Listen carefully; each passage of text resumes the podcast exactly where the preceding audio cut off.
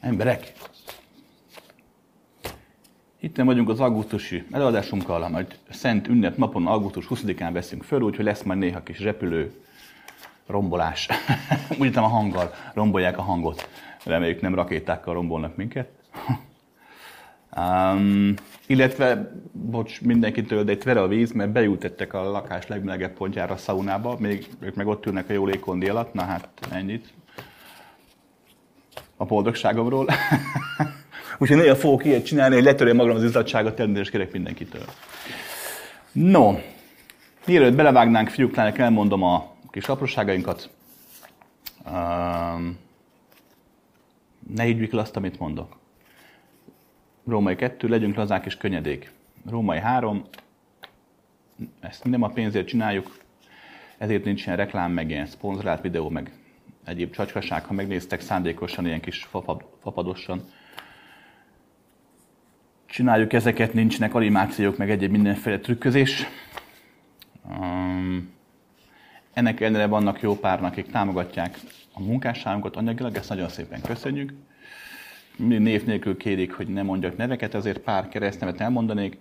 Nagyon szépen köszönjük Lászlónak, Mártának, Krisztinának és egy bizonyos István nevű hallgatónknak, hogy mind a felvételeket, mind pedig az ételosztásunkat, mert szoktunk ételt osztani rászoruló embereknek, támogatják mind a pénzükkel, az idejükkel, a figyelmükkel, és olykor a munkájukkal is. Mert hát emberek, erről van szó. Haladni. Itt a világban csak közösen lehet. No, rengeteg kérdést kaptam, igyekszem megválaszolni őket, oké? Okay? És nem fog sikerülni, mert nagyon sokat kaptam, úgyhogy majd lesz még egy felvétel, és ott megválaszolom a maradékot. Bár az sem fog sikerülni, de azért próbálkozom. No. Kedves Krisztián, az elfolytott dolgokra hogyan lehetünk tudatosság, és hogyan tudjuk azokat felszabadítani, hogy ne ráncson be egy újabb születésbe a hatásuk. Emberek Róma egyes, az elfolytott dolgokat nem kell felszabadítani, azok mindig felszabadulnak, azért elfolytottak. Az egész életedben folyamatosan újra meg újra felszabadulnak ezek, olykor haragban, dühben, olykor nyugalomban, békességben, van, amikor vágyban, hirtelen ötletben, valamikor egy ilyen elfolytott monológban, mikor magadban beszélgetsz, úgymond, végtelen formában szabadulnak fel az elfolytott dolgok, mindig. A kérdés inkább a mérték. Valakinek csak olykor-olykor pár évente egyszer jön elő az, hogy elfolytja az érzelmeit, de pár évente úgy, úgy, úgy tud szeretni, vagy úgy tud ragaszkodni, vagy úgy kitör belőle valami.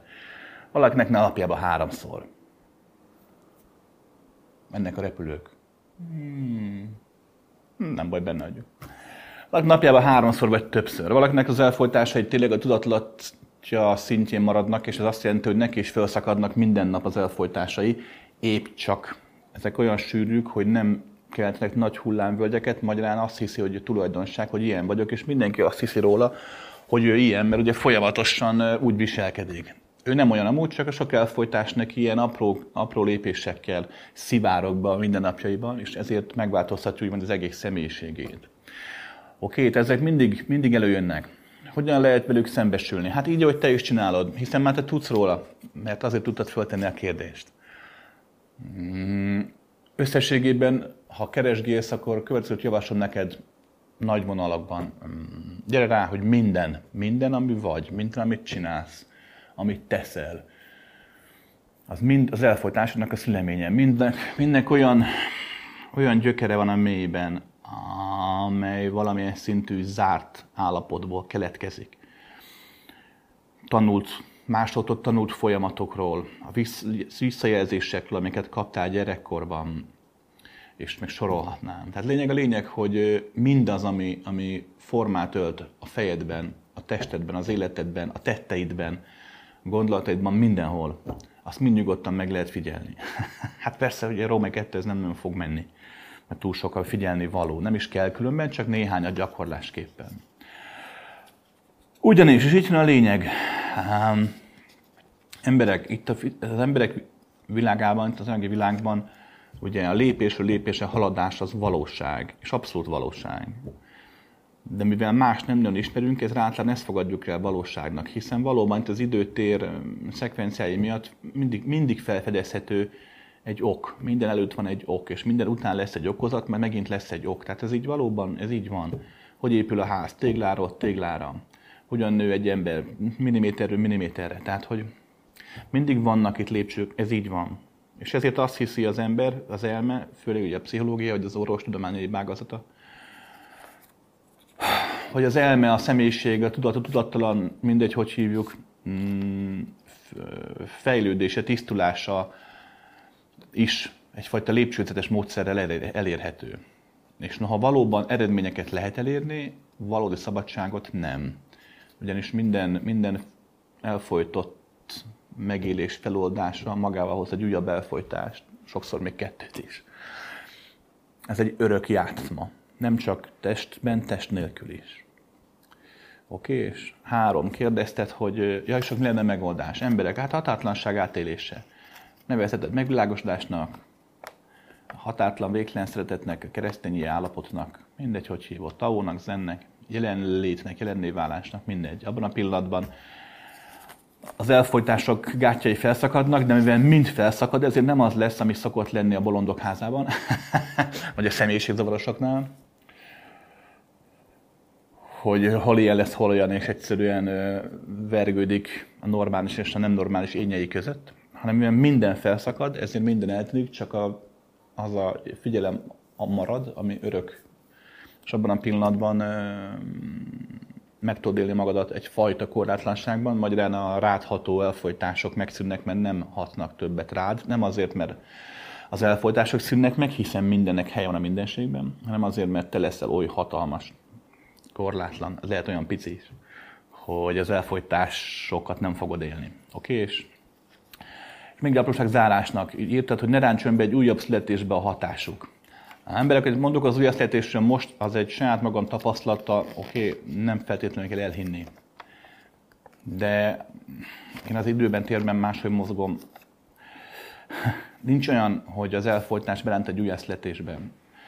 Sokat beszéltem erről az újjászletés dologról, hallgassátok meg, és ne csak azokat a felvételeket kérlek, ahol ez a cím, mert gyakran az ilyen felvételeken, amik ilyen videós felvételek, és nincs kiírva, hogy akár ilyen téma is lesz benne, de később meg ott van benne, mert utána kiírja a Peti vagy valaki, hogy igenis van benne.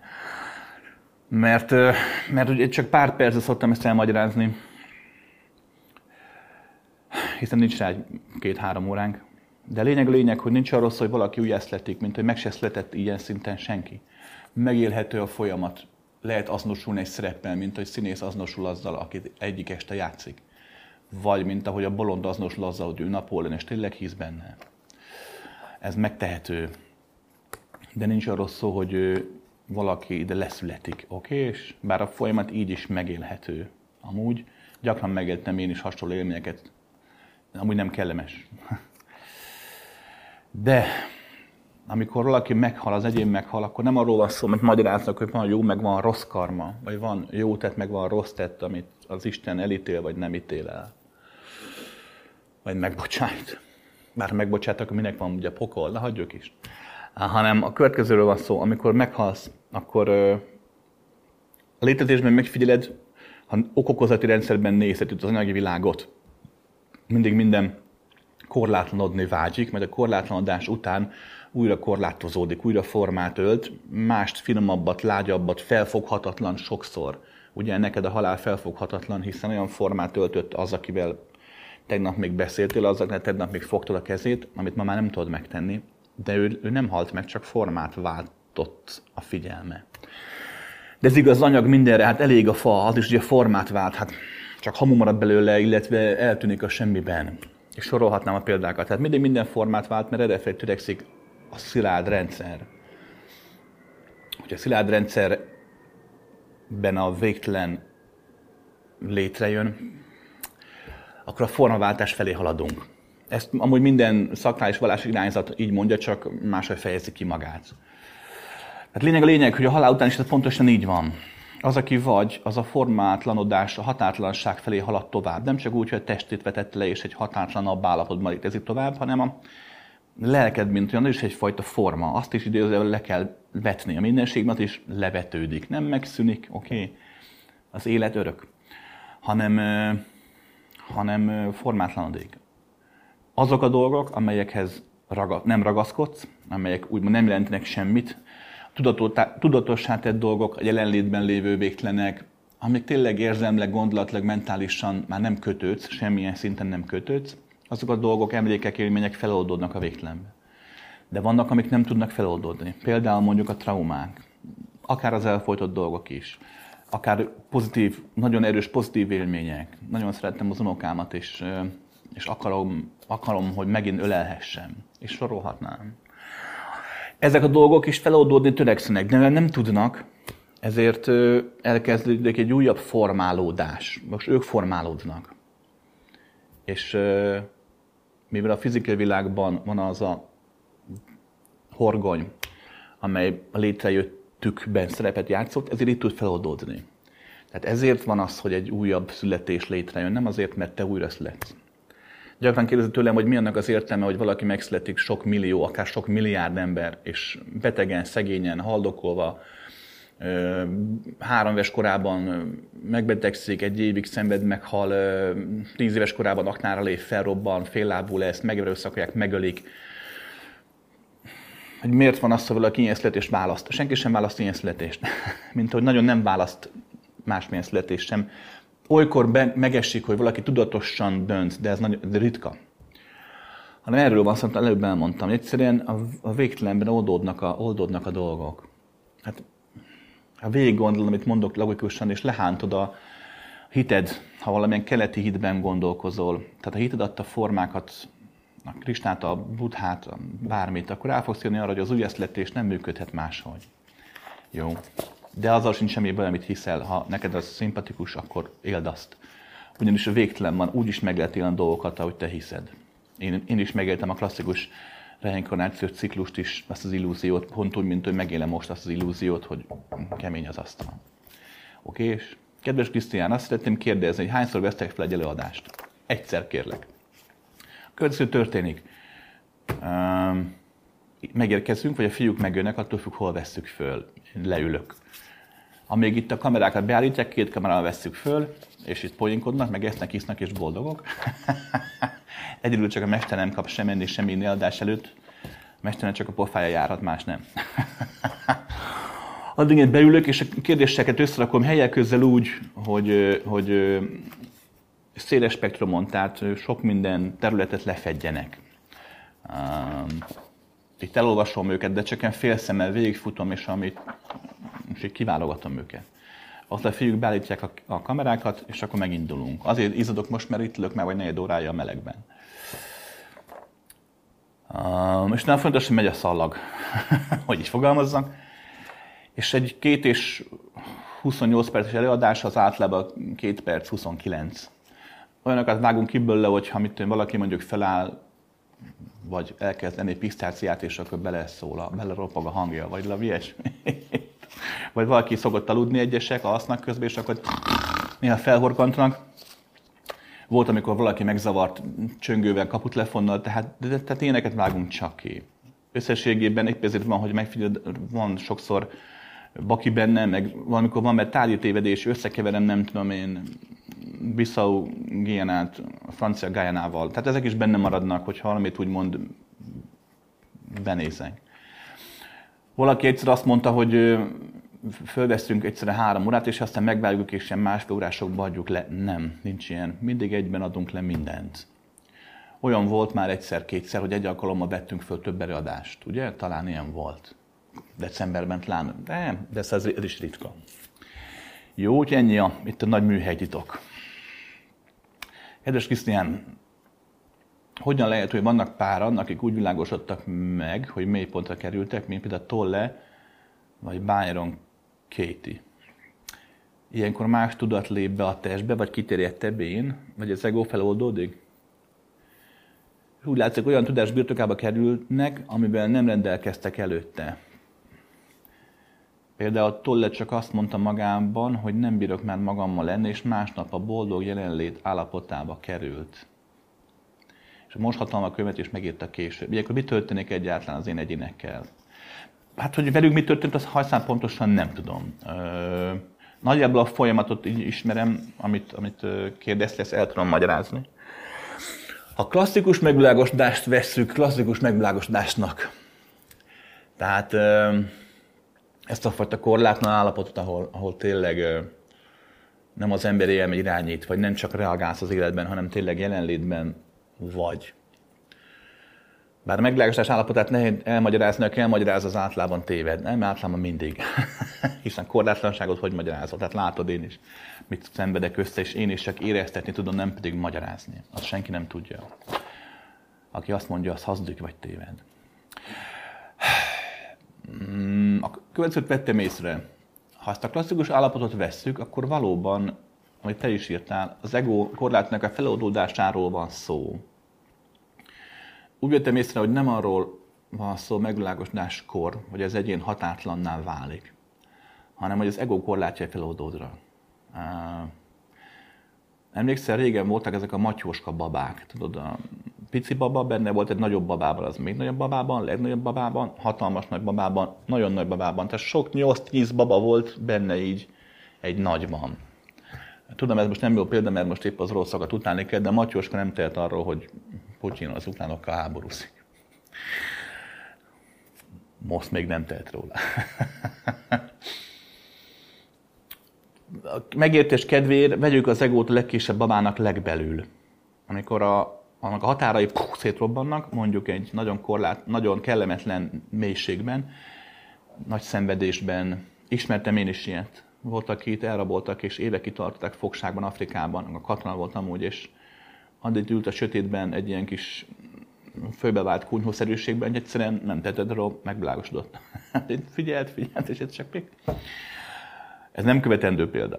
Um, tehát amikor a kisbaba szétrobban, az ego szétrobban, puff, akkor ugye nagyobb bat kezd el élni az ember, a következőt, a nagyobbat. És ezt hiszük meg világosodásnak. Hát hogy nem? Nem csak én, a világon mindenki ezt hiszi, mert emberként ezt tudjuk felfogni. De amikor valaki valóban megéli ezt az állapotot, megvilágosodást, akkor, és ezt most tapasztalatot tudom neked mondani, akkor ez a megvilágosodott állapota is puh, szétesik, és egy még nagyobb babával azonosul. Na akkor aztán azt hiszed, hogy úr, hát tényleg megvilágosodva, hát Buddha hozzám képest csak egy hetedik. és valóban sokkal korlátlabb állapotban vagy, mint mondjuk, mint bármelyik földi megvilágosodott. De valójában akkor is csak egy nagyobb baba vagy. Akkor az is egyszer csak puh, szétveszül, és a következő. Majd a következő, majd a következő. Emberek, értsétek meg, kérek szépen mindenkit, hogy próbálja megérteni. Mindig, amíg valaki vagy, addig nem vagy az. Oké, okay? ha meg már az vagy, akkor már a korlátaid szétszakadnak, tehát megint nem az vagy. Jó, megmagyaráztam, mi?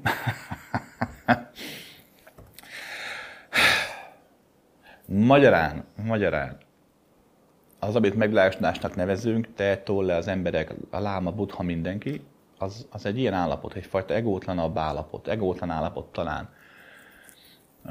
Az, ez sem helyes kifejezés, különben az ego létezik benne, csak csak nem kényszerít már ez a helyes kifejezés.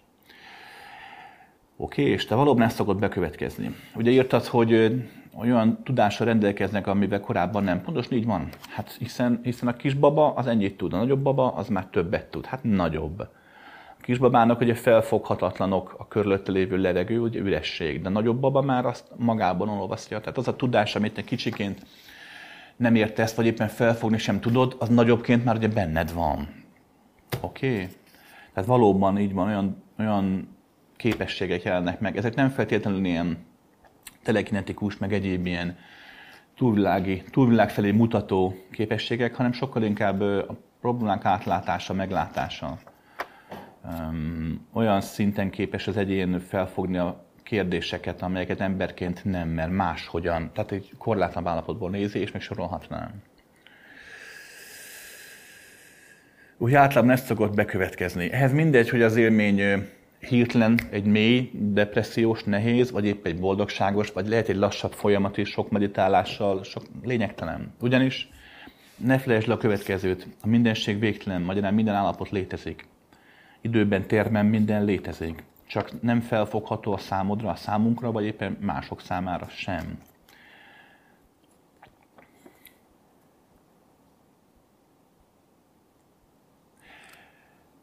Tehát ez azt jelenti, hogy a megvilágosodott állapotod, amit egyszer majd el fogsz érni, akár egy kellemetlen, vagy akár kellemes élményen keresztül, vagy át, az most is van. Tehát nem idő kell hozzá, hanem felismerés, vagy meglátás. És ez nem annyira misztikus, amennyire hangzik, de tény és való, hogy, hogy jelen pillanatban csak közvetlenül tudunk, közvetetten, közvetetten tudunk rá hatni, nagyon konkrétan nem nagyon tudunk érte tenni. A technikák, a módszerek, a meditáció, az imádság, az emberi élet, az csak esélyt ad erre a fajta felébredésre, vagy ráébredésre.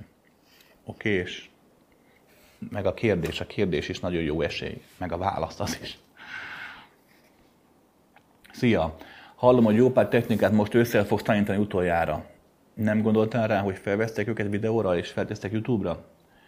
Köszönöm. Ö...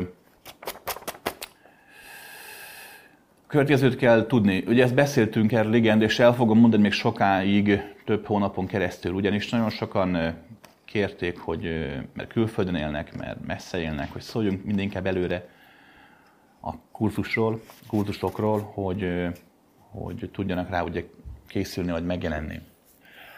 Igen, igen, igen, igen.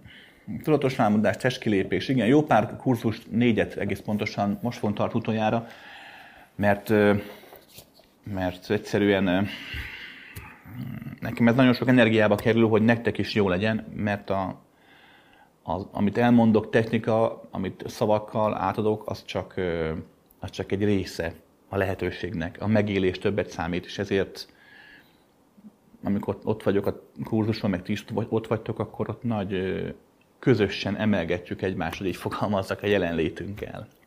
Oké? És rengeteg, ugye elkezdtük ezt a tudatos halál kurzust, ami ugye majd egy napig tart, és ott, ott kifejezetten abban kifejezetten elfáradok, tehát a testem nem bírja.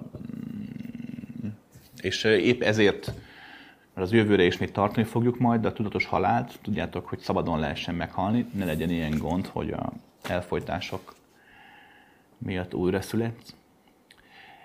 Ezért ezt fogjuk csinálni. Tehát nem lesz elég energiám a következőkre. Úgyhogy ezért most ezt a négy kurzust, ezt megtartjuk idén még utoljára rendben van. Úgyhogy aki, aki gondolja, az jelentkezzen rája. Jut eszembe, de jó, hogy eszembe jutott. Ez a felvétel ki fog kerülni kedden vagy szerdán. Akkor ugye gondolom többen meg tudjátok ezt, és elkezdtek jelentkezni. Na most a leti, akkor elmegy szabadságra. Egy hétig nem lesz. Tehát nem arról van szó, hogy jelentkezel mondjuk szerdán, és akkor nem kapsz választ pár napig, hogy akkor nem foglalkozik le senki, nem, lehet, nem lesz itthon tehát igazából válaszokat kapni nagyjából augusztus végén, szeptember elején fog tudni mindenki, aki jelentkezik. De jelentkezni jelentkeztek be, mert ilyenkor nagyon sok ember szokott lenni, és, és, és hát nem biztos, hogy befértek, jó? Azért nem tesszük fel a YouTube-ra, mert, mert én nem egy merev, statikus dolgot szoktam magyarázni. Tehát nincs arról szó, hogy megtanultam valamit, 30-330 ezer éve, akármikor, és ott bebifláztam, és aztán mindig, mint egy papagáj elismétlem. Ugyanis annak nem lenne semmi értelme. De lenne értelme, csak nem annyi, amennyi lehetne. Ugyanis én mindig máshogy mondom a dolgokat a közönségtől függően. Ezt úgy szoktam csinálni, amikor bemegyek a terembe, akkor megfigyeltek, pár percig a tárcsaros, hogy gyakran van, hogy, hogy eladást tartok valahol, és én előbb érkezem, mint a közönség valahol meg is dicsértek érte, hogy én voltam az első előadó, mondta egyszer egy hölgy, hogy, hogy meglepődött, hogy milyen, hogy megtisztelem a közönséget azzal, hogy előbb megyek oda, mint hogy ők. És nem csak bejövök és tapsvihar, és akkor, hm, hanem. Ez azért van, mert, mert hogyha előbb oda tudok kérni mondjuk, akkor, akkor valóban magamba engedem az embereket. Magyarán jobban rájöttek arra, hogy milyen a csapat, és ezáltal úgy szövöm a szavaknak a fonalát, hogy minél többet adhasson. Újra mondom, fiúk, lányok, az elménkkel mindig az értelemre figyelünk, a szavak értelmére, de a valóságban az elménk csak egy hajszálvékony szeletke. Egy tisztességes, középkategóriás megváltó. az nem csak az elmét szolgál ki a szavaival, hanem, hanem a többi lényednek is, is ad lökéseket, hullámokat, ahhoz bennem kell, hogy legyél, egy térben kell legyünk. Tehát ezért nem tesszük föl őket, mert, mert közel sem jelentenének annyit, mint amikor ott vagyunk, a megértésben, megindulásban. Arról nem is beszél, hogy egy térben tudunk lenni, akkor, akkor könnyebben fogod tudni alkalmazni azt, amit tanulsz később otthon, hónapokig akár. Nagyobb lendületet kaphatsz, mert együtt vagyunk. Oké? És ezért nem tesszük föl. Kedves Krisz, azt mondod a végtelenben, hogy minden végtelenül sokféleképpen változik. És ennek a megnyilvánulásainak nem meghatározóak az okai. Ez nem is biztos, hogy vannak okai. Csak azért írom neked, mert egyszer hivatkozz arra, hogy bizonyos dolgok bekövetkezésnek okai vannak.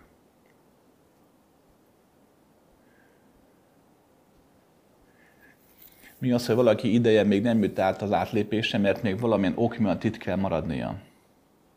És a legtöbbször úgy apostrofálják, hogy még feladata van. Hm. Ki dönt el, mikor teljesíted az bizonyos feladatot, és valóban az a valaki már előre tudja, hogy amikor teljesítetted, akkor természetes módon átenged a kapun. Tehát akkor van ok, vagy nincs. Ha van, kihatároz meg, hogy a végtelen variáció birodalmában mi, mikor és miért történjen. Ha pedig nincs, és minden történhet bárhogyan, akkor mi értelme a semmiről beszélni? Az Ösztön azt súgja, hogy hitles információkat adsz át, épp a dialektikád miatt. Én az egyik nagyon fontos kérdésnek tartom ezt, de hidd el, sok érdekesnek tartott gondolataim összegzéseként kicsi világosabban láthatnánk meg átlag, de teoretikus határmesdjét. Hm. Nagyon jó. Komán, figyelj ide. Szokták mondogatni, tudod, az ilyen, ilyen internetes ilyen videókban, hogy spoiler veszély. a mester ki van képezve, figyeljetek? Hm. Magyarán ugyanis olyan kérdéseket tettél föl, amit nem lehet úgy föltenni, hogy ne tudnád rá választ. Kizárt. Ezt egyszer elmagyarázom majd, hogy miért van így, de lényeg ez. Vannak értelmetlenül feltett kérdések, amik amúgy abszolút tartalmasak, és abszolút jó, hogy vannak, de a feltételnek a módja csak olyan zsigerből kijött. Mikor gyerekkoromban meg akartam úszni a felelést, akkor gyakran kérdezgettem a tanárt, és mire megválaszolt összes kérdést, mert kicsöngettek. És már csak egyszer készül után rájöttek a trükkömre, és nem hagyták, hogy itt trükköznek, de Oké, okay, ezek értelmetlen neveztek kérdések, de az ilyen típusú kérdéseid, amit neked amit föltettél, ezek tartalmasak. Magyarán, a fogad magad, elolvasod így a kérdéseidet, összerakod az egészet, leülsz és figyelgetsz, feltetleg simán megmondod magadnak a válaszokat. Tehát, hogyha nem akarod az én nem akarod lelőni ezt a magadnak ezt a poént, akkor ne hallgass a következő pár percet. De amúgy nagyon jó kérdésé vannak, tényleg nagyon jó, hogy erről beszélhetünk. Tehát végtelen van. Ha végtelen van, az mit jelent? Ugye azt jelenti, hogy nincsen semmi. Ez nagyon fontos megérteni, mert ha minden van, vagy semmi nincs, az nagyjából ugyanaz. Miért mondom ezt? Hát gondolj bele, hogyha végtelen van, akkor, akkor, akkor, akkor nincs semmi, mert csak az valaminek vannak határai. Mindegy, hogy milyen szintű határ, valamilyen szintű határnak lennie kell, mert az létezik. Anyagban, félanyagban, Isten dimenziójában, bárhol, tehát bármi, ami van, annak valamilyen határai vannak. Mindegy, hogy nem veszed észre, mert az idő határai számodra nem felfoghatóak, mert 800 milliárd év, amíg egy univerzum születik és elpusztul, de akkor is van, hát 800 milliárd év máshonnan nézve pillanatot tört része sem. Oké? Okay? Magyarán a végtelen nincsen semmi, de hát minden van. Hát látod, hogy vannak asztalok, van minden, van anyag, vannak dimenziók, van minden más, vagy te. Vannak a kérdések, a gondolatok.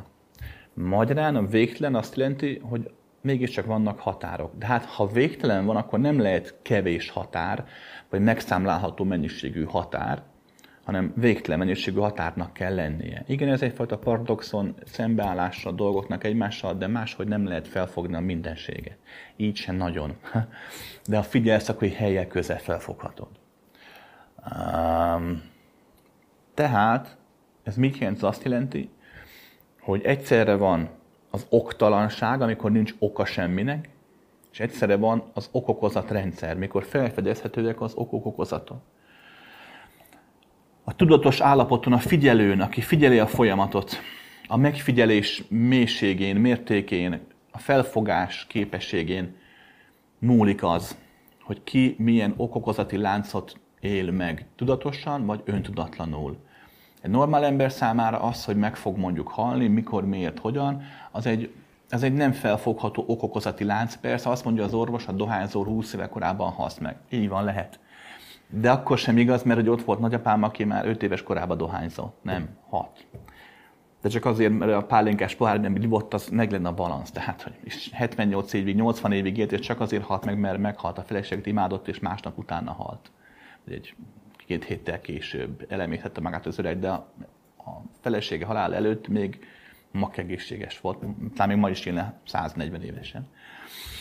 Tehát lényeg a lényeg, hogy, hogy az okokozati dolgoknak ez a szintje sokaknak felfoghatatlan. Neked felfogható az, hogy, hogy amit gondolok, az akár lehet hatásra az életemre később. Nagyon sok ember azt mondja, hogy ez mekkora ökörség, hát hogy hathatnék én a gondolataimmal az életemre, milyen ezoterikus, kamu, duma, bla bla bla. Tehát lényeg a lényeg, hogy ez mindenhol igaz, minden dimenzióban, mindenre igaz, minden szinten igaz, a halál után, más dimenziókban, tényleg az angyalok kórusában, mindenféle mesterek és eltávozott Istenek bolygóján, mindenhol, hogy a felfogás adja a formát. Hát máshogy nem lehet. Hát gondolj bele, gondolj bele, hogy teljesen más világot élsz meg te ezzel a felfogással, mint mondjuk egy poloska az ő felfogásával, de még egy másik ember is, egy hozzád képest agresszív, dühös ember, akinek, akinek gyűlölet van a szívében, ő teljesen más világot él meg. Hát nézd meg az embereket, valaki, valaki beszélget két ember nyugodtan, valaki meg nem tud beszélgetni a másik ember nyugodtan, mert közben azon kattog, hogy biztos be akarják csapni. Figyeli, hogy mikor akarnak megvezetni. Hát ő hogy tudna békét megélni valakivel? Tehát neki az ő világában csak a lopás, csalás, hazugságon. Te világodban meg mondjuk a béke. Tehát más a felfogás. Ezen múlik minden, oké? És? Tehát erről van szó, rendben? Hogy azért van ellentmondás, mert mind létezik. Létezik a határtlanság is, létezik a korlátoltság is, ahol okok-okozati rendszerek igenis vannak. Rendben? Kérdezted a halál dolgot, hogy mikor ki dönti el, hogy valaki maradjon vagy meghalljon. Ez egy nagyon összetett kérdés. De a következőt kell megérteni. Tegyük föl most, vagy mondjuk 53 éves. Képzeld el azt, hogy te 53 éves emberként leülnél így a, a tévé elé, és a csatorna váltogatások helyett váltogathatnád a 52 éves korénedet, akkor az 50 éves is megnézhetnéd, a 49 évest, a 30 évest, 15 éves, tehát végignézheted az életedet visszafelé, akár 0 éves korodig, pár hetes korodig visszanézhetnéd az életedet, és bele tudna avatkozni. Magyarán megtehetnéd azt, hogy hogy ott van a 7 éves kori kisuklás éned, aki retteg, mert matek dogát kell írnia, és nem készült, és nem tanult, és emellett a rettegés miatt lóg az iskolából, kimászik a kerítésen, de ráakad a kerítésen a szögre, kórházba kerül minden, és épp ezért életed végéig sántikálsz. Megtehetnéd mondjuk azt, hogy fogad magad, visszatekered a tévében a, az, az időt, és oda mész a reggel a 7 éves kori énedhez, belemész a tévébe, vagy csak fölhívod, és azt van neki, figyelj ide, ne aggódj, írd meg a dogát, Isten kapsz egy egyest, le van tojva, de véletlenül sem mász át a kerítésen. Tehát ebben a pillanatban te megtetted azt, hogy úgymond belavatkoztál a létezésedbe. És ilyenkor nem az történik, hogy sokan hisznek, hogy a te sántasságod itt 52 éves korodban három elmúlik, hanem létrejön egy olyan élet is, ahol te nem sántultál le. Mindig, aki meghatároz, az te magad vagy. De a 7 éves kor éned azt élni meg, hogy ott ül reggel a buszon, megy iskolába, és egyszer csak megjelenik előtt egy fénylő alak a semmiből, és azt mondja, kisfiam, ne legyél hülye, ne logd el. Hm? Ő azt fogja hinni, hogy Úristen megjelent Krisztus Jézus, vagy egy külső erő, vagy Buddha, vagy angyalok, vagy a láthatatlan jó barátja, ő randja. Hm? De valójában mindenki számára, aki, aki, aki szembes lezzel, hogy az életén túl olyan hatások jönnek létre, amelyek az életét befolyásolják, azokat mindenki saját maga intézte saját magának, csak egy sokkal-sokkal-sokkal korlátlanabb, 50, valahány, 53 milliárd éves énje segítségével. Rendben? Ennek ellenére, hogy bátran kijelentetem azt is, hogy igenis vannak olyan hatások, amelyek úgymond egyfajta anomáliaként működnek, amelyek létrejönnek az okokozati rendszer tudatos teremtés nélkül. Biliárdoznak az emberek, biliárd golyók ütődnek össze, mennek bele a lukba. A tudatos teremtők biliárdoznak, az 53 milliárdos ének biliárdoznak, az angyalok, az istenek biliárdoznak, saját maguk életét játszák le, hogy mennek bele a golyók a lyukba, puf, puf, puf, neked itt az életed úgy halad, ahogy kell, baleset, boldogság, béke, harag, harc, bármi. Ez a tudatos teremtés ketyeg a rendszer, az univerzum órája, a fogaskerekek csilliárd, trilliárdjai tökéletes összhangban működnek, tak, tak, tak, minden helyén van. De akkor is mindig van változás, mert ha megnézed, amikor két biliárd golyó összeütődik, pak, ott mindig történik valami. Az egyik, minden két biliárd golyó picivel kisebb lesz nem látható szemmel. De ilyen nanorészecske szintjén ütődnek, koccannak, hogy ne. Na most, amikor az univerzumban egy tized másodperc, vagy nulla millimod másodperc alatt ezek a biliárdgolyók milliárdszor ütődnek össze, természetesen előbb vagy utóbb létre egy olyan sorja, ugye a sok kis golyókról levált kis cuccok, amik összeállnak, és előbb vagy utóbb olyan hatás jön létre, amely nem volt szándékos a teremtésben, nem azért biliárdoznak az Istennek, és te nem azért teremtesz a saját kis golyóklödösésével, hogy ezt, a, ezt létrehozd, ezt a anomáliát. Nem, csak ez létrejön. A tudatos teremtésnek van egyfajta mellékterméke és egyfajta öntudatlanság. Innentől fogva már úgymond a véletlen, mint olyan, már abszolút egyfajta okokozati rendszerben, de megjelenik. Oké? Okay? Kedves Krisz, valakit azt hallottam, hogy neked egy csonttal több van, mint egy normális embernek. Ez igaz? Ö, nem, nem. Kettővel van több. De nagyon jó információ van, hogy beszéltem valaha? Nem, szerintem nem. Nem, kettővel van több. Két, igen, igen, igen. Itt, a, itt hátul a két, ez véletlen derült ki, meg az egyes államokban egy ilyen vizsgálaton, mindegy. Ö, igen. De ennek van valami jelentősége? Vagy, tehát, hogy valami? Vagy ízére gondolsz a, a tátosoknak a plusz ujjára?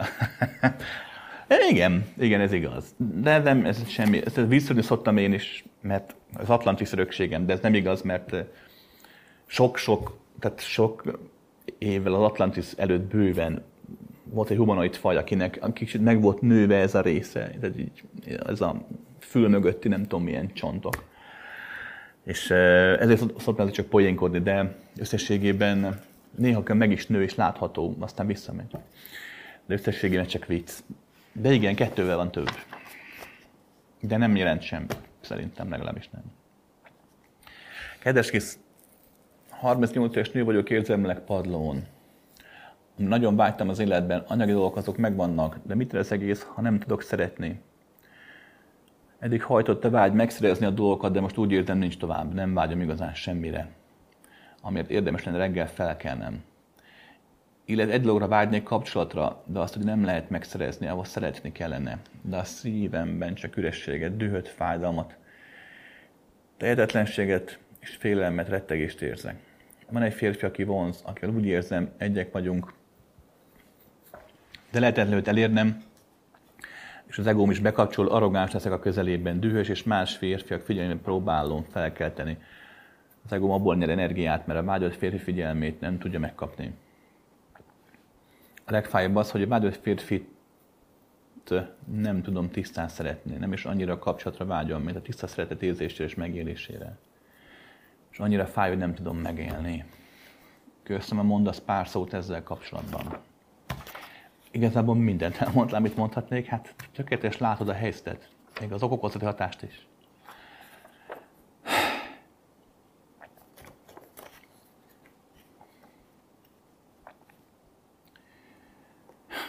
nagyon jó. Na.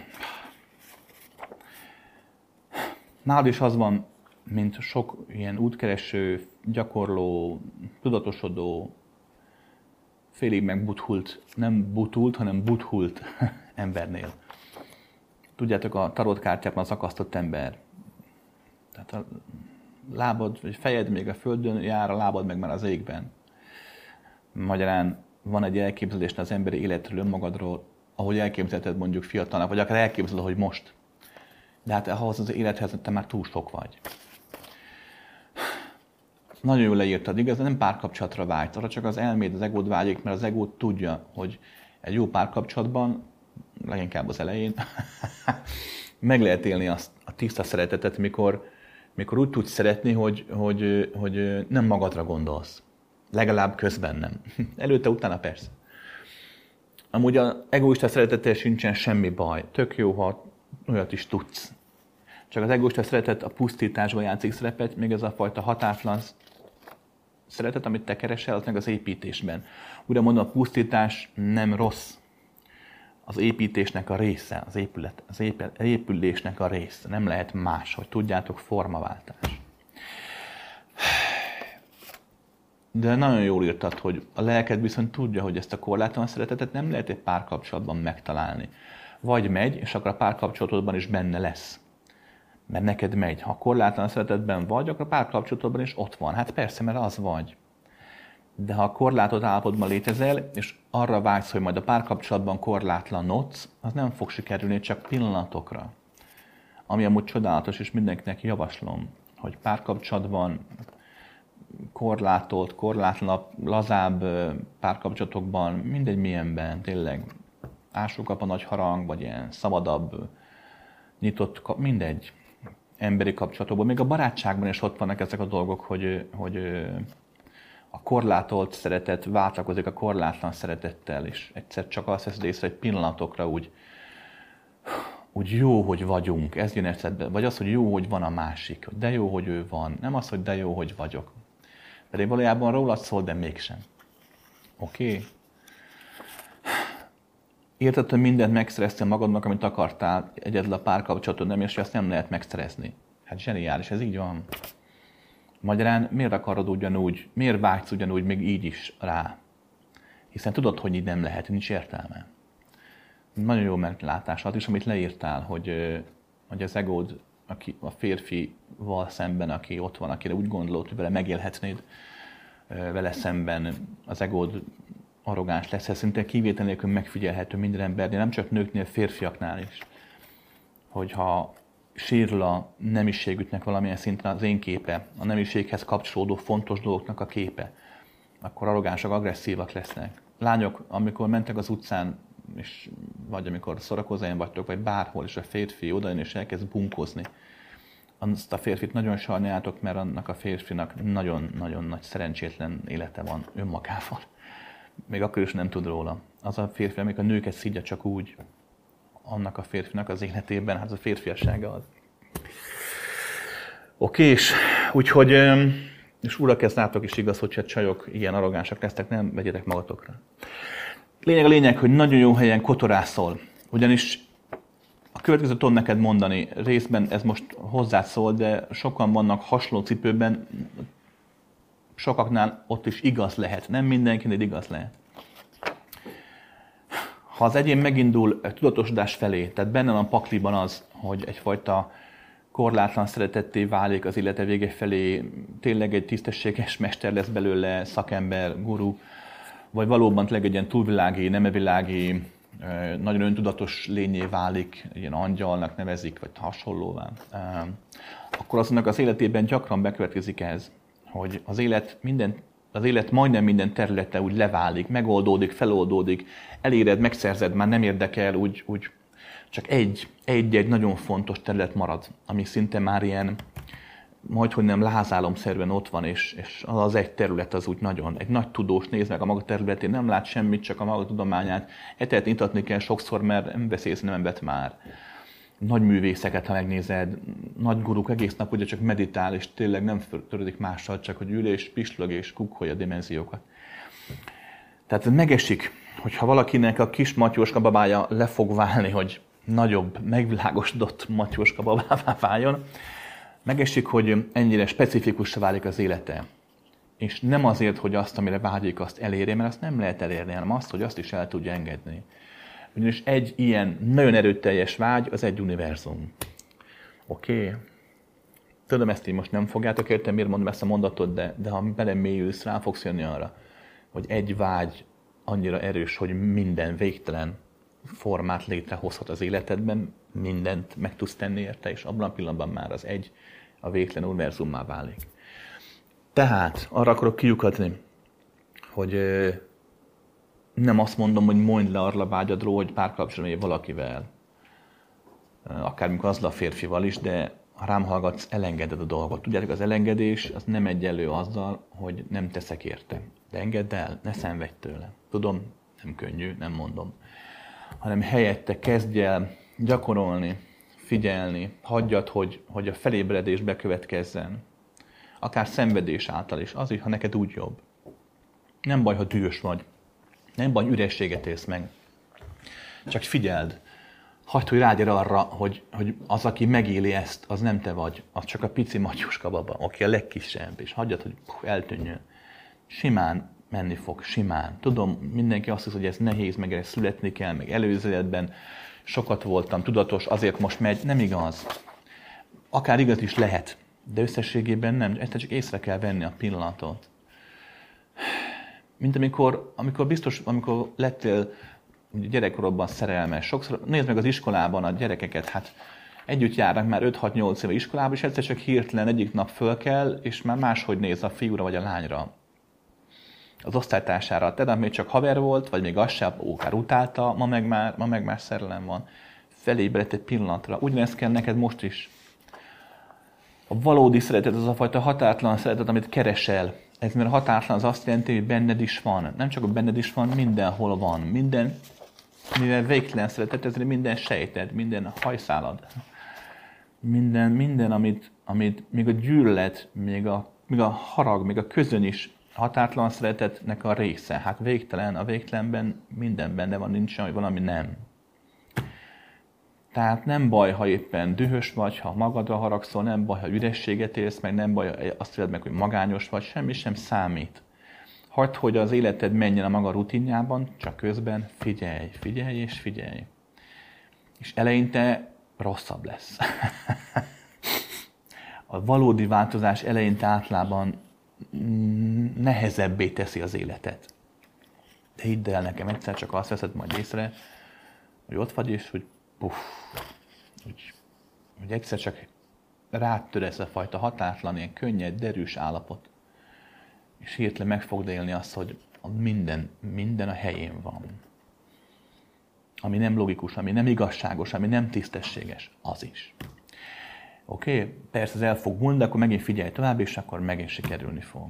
Rendben?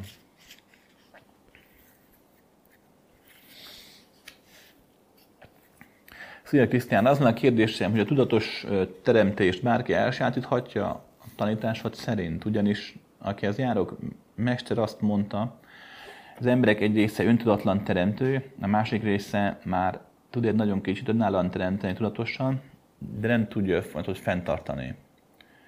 Kell nekik egy tudatos egyén, aki segít neki. Az első csoportban lévők az emberek nagy rész ide tartozik, öntudatlan teremtő, és bármit csinál, soha nem is tud megtanulni tudatosan teremteni. Ez tényleg így van? Magam próbálgatma tudatos teremtést, vannak is apróbb sikereim, de átütő siker még várat magára. Amit most elmondok, oké, okay, azt tudod, a saját meglátásom nem biztos, hogy igaz. De hogyha megnézed a mester tanítását, akkor rá fogsz jönni, amit mondok, az igaz. Mert hát, nézd meg a szavait. Ugye az emberek egy része öntudatlan teremtő, mondja a mester. Ez valóban így van, csak annyi különbséggel, hogy minden, ami létezik, az öntudatlan teremtő. Hát nem lehet máshogy. Hát hogy lehetne máshogy? A, a bacillustól kezdve a, a nanorészes krékig át, minden, minden, egy kutya, macska, a fa, hát minden öntudatlan teremtő. Az atomok azok öntudatlan teremtők. Oké? Okay? A tested is öntudatlan teremtő, nem a tudatod, a szellemed, a lelked, az is. Ezen túl minden más is. Hát gondolj bele, hát minden jön létre folyamatosan, teremtő önmagát. A felhők az égen, hát minden a csillagok, még az üresség és a csillagok között a sötét. Mindig mindenki csillagokat bámulja, mert annak jobb a piárja, ugye, mert ragyognak az égen. De te nézd bele a sötétbe, a csillagok közé, és meg fogod látni, hogy ott is van élet. Tehát minden, minden, minden fontosan teremti saját magát. Tehát minden öntudatlan teremtő, oké? Okay? Az ember az valóban a faj, aki ezt föl tudja fogni, aki már képes arra, hogy rájöjjön arra, hogy az anyag nem csak az anyag, hanem azon több. Ezt eleinte ugye a hitével teszi, az Isten hitek, a vallások ide gyökeresztethetők, ide is, erre az okra, hogy az egyén elkezdni érezni azt, hogy, hogy az anyagi világon valami van, valami túl. A tudományoknak is ez valahol az alapja, hogy az ember próbálta a meglévő formákat szétkapni és összerakni valami újjá, mert rájött arra, hogy több van a világban, mint ami látszik. Rendben? Erre minden ember képes. Oké? Okay? És a mester mond, a tudatos egyén, aki segít, mert csak ő tud teremteni, a többiek nem tudnak megtanulni tudatosan teremteni. ez, ez nem igaz. A következőt vettem észre, és most nem a te mesteredről beszélek, félre ne értsd. De a következőt vettem észre. A mester, a tanító, a szakember, az ember. A guru, akit Istennek hisznek és trónon hordoznak, ember, mert ember teste van. Oké? Okay? Buddha, Jézus, nem tudom én, újak közül, Dalai Láma, Osó, akárki, minden ismert mester, tanító, Sai Baba, mindenki, aki van, én, mindenki, mindenki ember, oké? Okay? Mindenki az. Innentől fog az azt jelenti, hogy van teste, enni, innia kell. Még a képes is arra, hogy ne egyen sokáig, ne egyen sokáig, muszáj. Van egója, ego nélkül nem tudsz tanítani, hát hogy tudnál? Igenis szükség van a tapasztalatokra, a tanításhoz.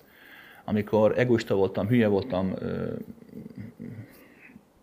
barom voltam, idióta voltam, szándékosan, szándéklanul bántottam másokat, stb. Ha ilyen tapasztalatod nem lenne, akkor nem tudnál tanítani. Hogy tudnál tanítani? Igenis szükség van férfinő kapcsolatokra, szükség van nagyon-nagyon sok minden ahhoz, tehát egy igazi megváltónak kell egy alap, emberi alap ahhoz, hogy tanítani tudjon, hogy legyen egy, egy forma, amin keresztül tanítása fölfogható. Hát látod, hogy mit küzdök én is a szavakkal. De hát azért tudok velük küzdeni, mert vannak szavaim. Ehhez ego kell. A valódi bölcs buddha mester tanítás abból áll, hogy amikor tanít, akkor az emberénye nincs ott. Az önző, magára gondoló, egoista énje, ami nem biztos, hogy látványosan önző. Tehát nem arról van szó, hogy te és minden pénzt magának akar, csak arra gondol, hogy milyen jó neki most, mert ő hatalmaskodhat fölöttetek. Tehát nem erről beszélek. De akkor is, akkor is vannak ilyen emberi egoista ényei minden tanítónak. De pont ez a lényeg, hogy amikor beszélek, mondjuk most, mikor kultus van, mikor tábor van, ha találkozunk négy szem közt, mert bajod van, akkor átnézek, és akkor én eltűnök belőle a folyamatból. Ott marad, ott marad a forma, de nem az ego formája az már, az már egy másik forma. Oké, és de legtöbb, legtöbb tanító, mester, szakember erre nem képes. Pillanatokra talán, de hosszas, hosszabb ideig nem. Ők emberként is tanítanak. Majd kitalálják az olyan tanítási formákat, hogy tanítja a tudatos teremtés, és azt mondja, hogy hát ezt nem lehet megtanulni, de azért megtanítom jó pénzért, majd aztán még több pénzt kérek azért, mert meggyőzlek róla, hogy, hogy nélkülem nem fog működni, és majd én neked ebbe segítek. És akkor gyere hozzám, nem, ha nem is pénzért, akkor gyere hozzám mindenképp, és dicsérj engem, és lásd, hogy én mennyire fényes és nagy vagyok. Fiúk, lányok, soha ne felejtsétek el ezt, gyakran elmond eladások elején, és az emberek nevetnek rajta, hogy mondok, igaz az, aki emberek elé áll, kiáll előadni, annak nagyon komoly mentális bajai vannak. Érted? Az este többségében nem csinál más, mint hogy visszajelzést vár el tőletek, pozitív visszajelzést a közönségtől, hogy, hogy magát is meggyőzze saját maga igazáról. Oké, okay? újra mondom, nem személyeskedem, de gondold végig, hogy mondok, az igaz. Végtelen van, könyörgöm. Nincs olyan, hogy te vagy bárki más ne tudna tudatosan teremteni, akinek már benne van a lehetőség a csótánynak nincs ott a lehetősége erre. Még a emlős állatoknak se nagyon van. Ott már valami kezdeményt már láttam, hogy igenis, hogy igenis képesek voltak állatok, főleg falkában összeállva, vágyaikkal létrehozni olyan hatásokat, amelyek úgy tudtak gyűrűzni, hogy, hogy a, mondom, nem fogalmazta meg úgy a farkasfalka, hogy úgy jöjjön már erre három amatőr turista, hogy mm, megehessük őket, tehát nem volt ilyen.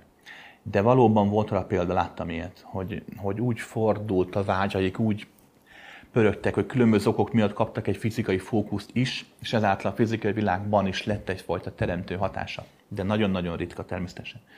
De az ember, maga az ember, mint olyan, aki nagyjából mentálisan egészséges, mert a, aki úgymond bolond, fogalmazunk így, az nagyobb energiát mozgat meg egy normál embernél. Néznek a bolondokat, milyen annyira félelmetesek, hogy látszik a személy, hogy nincs gátlása bármikor. És néznek, hogy amikor egy normál ember hadakozik, két ember lefogja. Egy igazi bolond, ha hadakozik, ott van egy 50 éves, 50 kilós ember, négy nagy darab ápoló is nehezen fogja le, mert annyira erős. Ez igaz lelki szellem erőre is. Magyarán bolondoknak a teremtő ereje nagyobb, csak fókusz hiány szétfolyik a mindenségben az kell egyfajta normális embernek lenni. De te és az emberek 99%-a a normális emberek kategóriába tartozik. Magyarán te és a normális emberek bárki megtanulva tudatosan teremteni. Bárki. Ez, ez nem.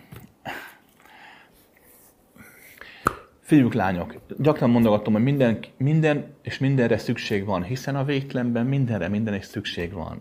És ezért minden tanító, minden mester, minden szakember, mindenki jó, hogy van, még a Kókler hazug disznók is jó, hogy vannak, mert valamit adhatnak.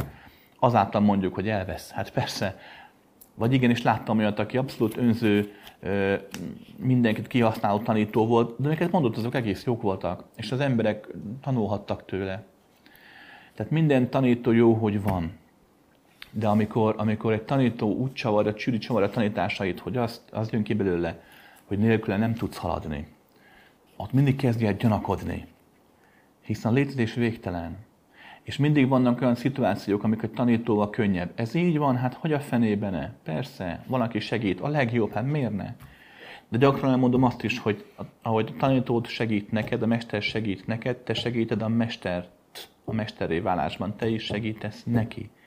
Itt nincs hierarchia, oké? Okay? Tehát, hogyha elhitetik, el akarják veled hitezni, hogy, hogy, hogy nélkülük nem tudsz haladni, akkor gyanakodj. Akkor általában arról van szó, hogy a mester különböző okok miatt anyagi, lelki, szellemi. Nagyon sok mester nem a pénzben egoista, nem a pénzt harácsolja, hanem a figyelmet, hogy hatalmat kaphasson. Hogy ne. Hát elképesztő nagy élmény, amikor egy ember azt éli meg, hogy ott van 10, 20, 30, több száz ember, aki azt csinálja, amit ő mond. Hát az ego elcsöppen a kétől. Egy ilyen élményre, hát persze, hát hogy nem. Nézd meg ezek a híres sztárokat, híres színészeket, mikor még 9 éves korában is zenél, meg, meg szerepel. Nem azért játszik, mert pénz kell neki. Hát Rolling Stone szerinted a Mick Jaggernek pénz kell, hát megvetné magának fél Európát, a nagyobbik felét kilóra. de nem tud leállni. Meg is mondja, hogy neki azt kell, hogy csinálhass, hogy ott lehessen, hogy ezt kapja meg. Ő azt kapja meg az emberektől. A csodálatot, az ágítatot, így érzi azt, hogy ő egyedik, különleges, és hogy fontos, és ez igaz is. Oké, és tehát hogy ne tanul, elmagyarázom, megtanítom, egyszerű a módszer, nagyon sokan csinálják, sokaknál jól működik, van akiknél közepesen, valakinél nehezebben, ez igaz sem egyetlen módszer sem, nincsenek csodamódszerek, ami mindig mindenkinél működik. Oké, okay, ilyen nincs. Olyan valami többségnél működőképes. Amit én szoktam tanítani általában technikákat, hogy a kurzusokon, azok kivétel olyan technikák, amiket én magam sokáig kipróbáltam, és sokáig alkalmaztam, illetve már mielőtt szélesebb körben magyaráztam volna, előtte másodnak is megtanítottam, hogy nekik is hogy megy. Oké? Okay? Nagyon fontos lexikális tudás, nagyon fontos a, az a tudás, amit, ami nem tudás, csak tudásnak hisszük, mert ugye elméleti tudás. De én olyat nem tanítok, én csak arról beszélek, amit, amit, ami van tapasztalatom is. Rendben van. Úgyhogy a tapasztalat azt mutatja, hogy amit én, amit én szoktam magyarázni, technikát tudatos teremtésre, azt mindenki megtanulhatja rendben, és nem vagy hozzám kötve, ha utána soha többet nem találkozunk, akkor is fogod tudni használni. Jó. Kedves Krisztián, ha egyedül segítség nélkül akar valaki boldog, egészséges és gazdag lenni, akkor az honnan kapja a segítséget? A figyelme vagy várakozó állapota hatására mindent megkaphat, ami szükséges a vágya elérésére? Jön van belső készítés, hogy mit tegyen? Vagy olyan hatások érhetik, amelyek hatására fog változni, fejlődni? Emberek, ma olyan kérdésre kapok, hogy mindenki megválaszolja a saját kérdését, csak tesz a válaszai mögé egy kérdőjelet. Pont mindegyik így van. Hát persze. Oké. Okay. De Róma egy. Nincs olyan, hogy valaki csak egyedül tud fejlődni. Egyedül akar. Boldog, egészséges és gazdag lenni. Van, hogy egyedül akar, de nincs olyan, hogy egyedül sikerül is. Az életben nem. Hát az élet itt egy rendszer. Ezen a bolygón 8,5 milliárd önálló rendszer járja a táncát.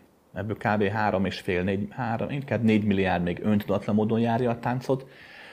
A nullától 14-16 éves korokig, meg a 80 pluszosok, akik már, vagy akik betegek, vagy akik már nagyon demensek, és már nem annyira vannak képben, de ők is járják a táncot, ők is itt vannak, csak ők nem tudatosan táncolnak. De van az 4 milliárd, aki céllal, vágyjal, álmokkal, egészség, boldogság, gazdagság teremtésével van itt.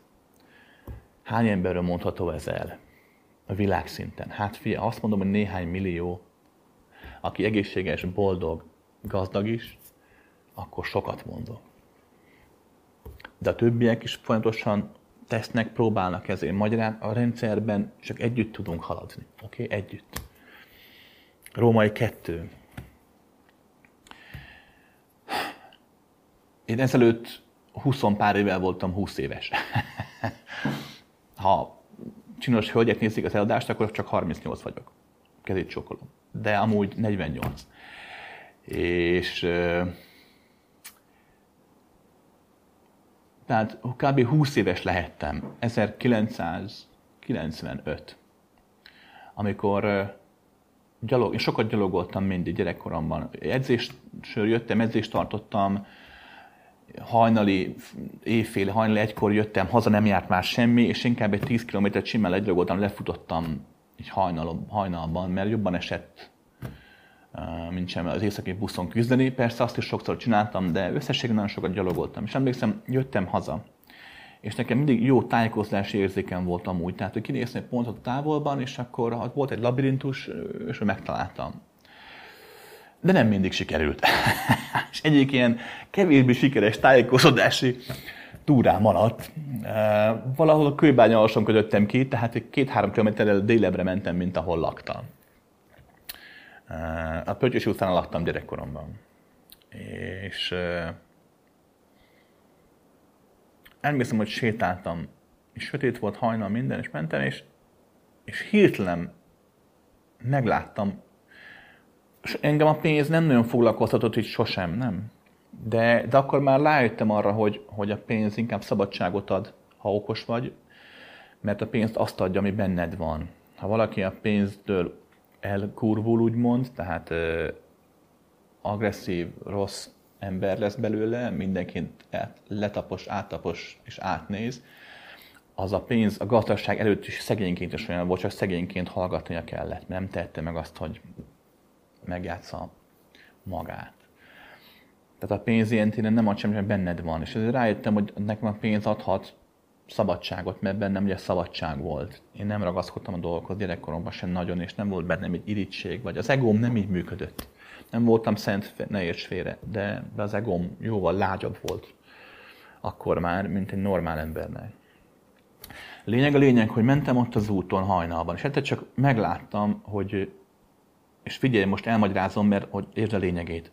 Megláttam, hogy, hogy hirtelen kapok a bankszámlámra rengeteg pénzt, és láttam, hogy géppel, ezt géppel, géppel írva láttam, hogy valami, tehát gépírással, nyomtatott betűkkel láttam, hogy tényleg rengeteg milliárd, vagy nagyon sok pénz van a bankszámlámon. A következőt kell tudni erről. Azt se tudtuk, mi az a bankkártya. Tudtuk, hogy van, mert láttuk az amerikai filmekben. Akkor többsnek nem volt még ilyen. Bejártál az OTP-be persze, mert hm, volt biztosításod, meg autónyeremény betétkönyved, de az ember többségnek nem volt, többségnek nem volt olyan, hogy bankszámla. Nekem fogalmas sem volt róla 20 évesen. Mondom, láttam az amerikai filmekben, de is azt láttuk, hogy a hitelkártyával kinyitják ugye a zárt ajtót. Amit meg lehet csinálni, amikor kimentem először az USA-ba, kipróbáltam, és én is ki tudtam pattintani valakinek a hitelkártyájával, akkor sem volt még bankkártya. Tehát nem, nem, azt tudom, mi az. Kettő, hát aztán most rájöttem már felnőtt fejjel, hogy, hogy amit láttam a látomásban, az egy, az egy, az egy SMS üzenet volt a telefon képernyőjén. 1990-ről beszélek, nem volt telefon, nem volt mobiltelefon. volt is, monokrom volt, és senki zöld. Nem voltak ezek, mint ma, hogy egy szép nagy képernyőn. Meg hát ilyen, nem volt olyan banki szolgáltatás 90-ben, hogy a bank neked küld sms hogy mennyi pénz van a számládon, mert kaptál rá pénzt. Magyarán nem arról volt szó, hogy álmodtam, nem arról volt szó, hogy a vágyaim erősek voltak, hogy a tudatlanomban elfolytott valami, mert sokkal inkább igazából pénzélyesebb kis disznó voltam, mint hogy magamról hittem, hogy ezek előtörtek volna, nem. Hát tényleg megláttam úgymond a jövőt, azt, hogy, hogy vala, mi valakik valahogy valamiért rengeteg pénzt tesznek a bankszámlámra. Rengeteg pénzt kerül oda. De hát ez nem azt jelentett, hogy fogtam magam, akkor ú, de jó, beültem a lakásba, behúz ajtó, ablak, és akkor várok. És nem megyek ki egy évig, tíz évig, hát minek dolgoznék, minek mennek emberek közé? Hát látomásom volt, mert egyszer csak lesz rajta pénz. a teremtés nem így működik. Oké? Okay?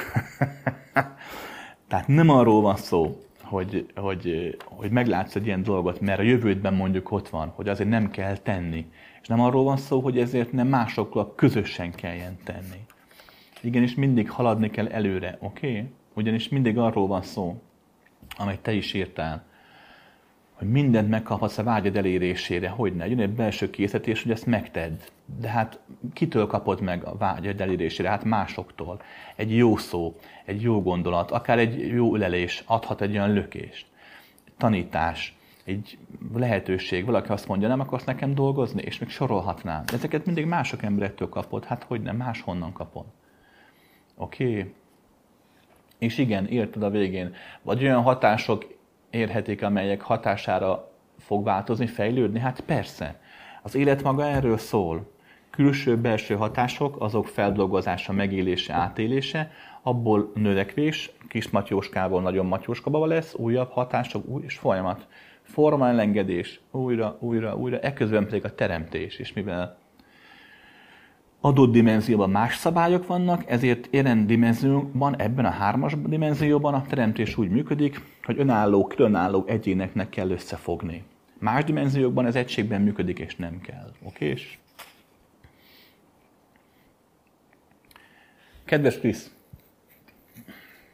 tudnál kérlek pár dolgot mondani arról, mit érdemes gyakran figyelni, hogy látásomon tudjak javítani nagyon szeretném letenni a szemveget van rá, és sejtem, ez az összetett folyamat, hát ha mégis sikerülhet.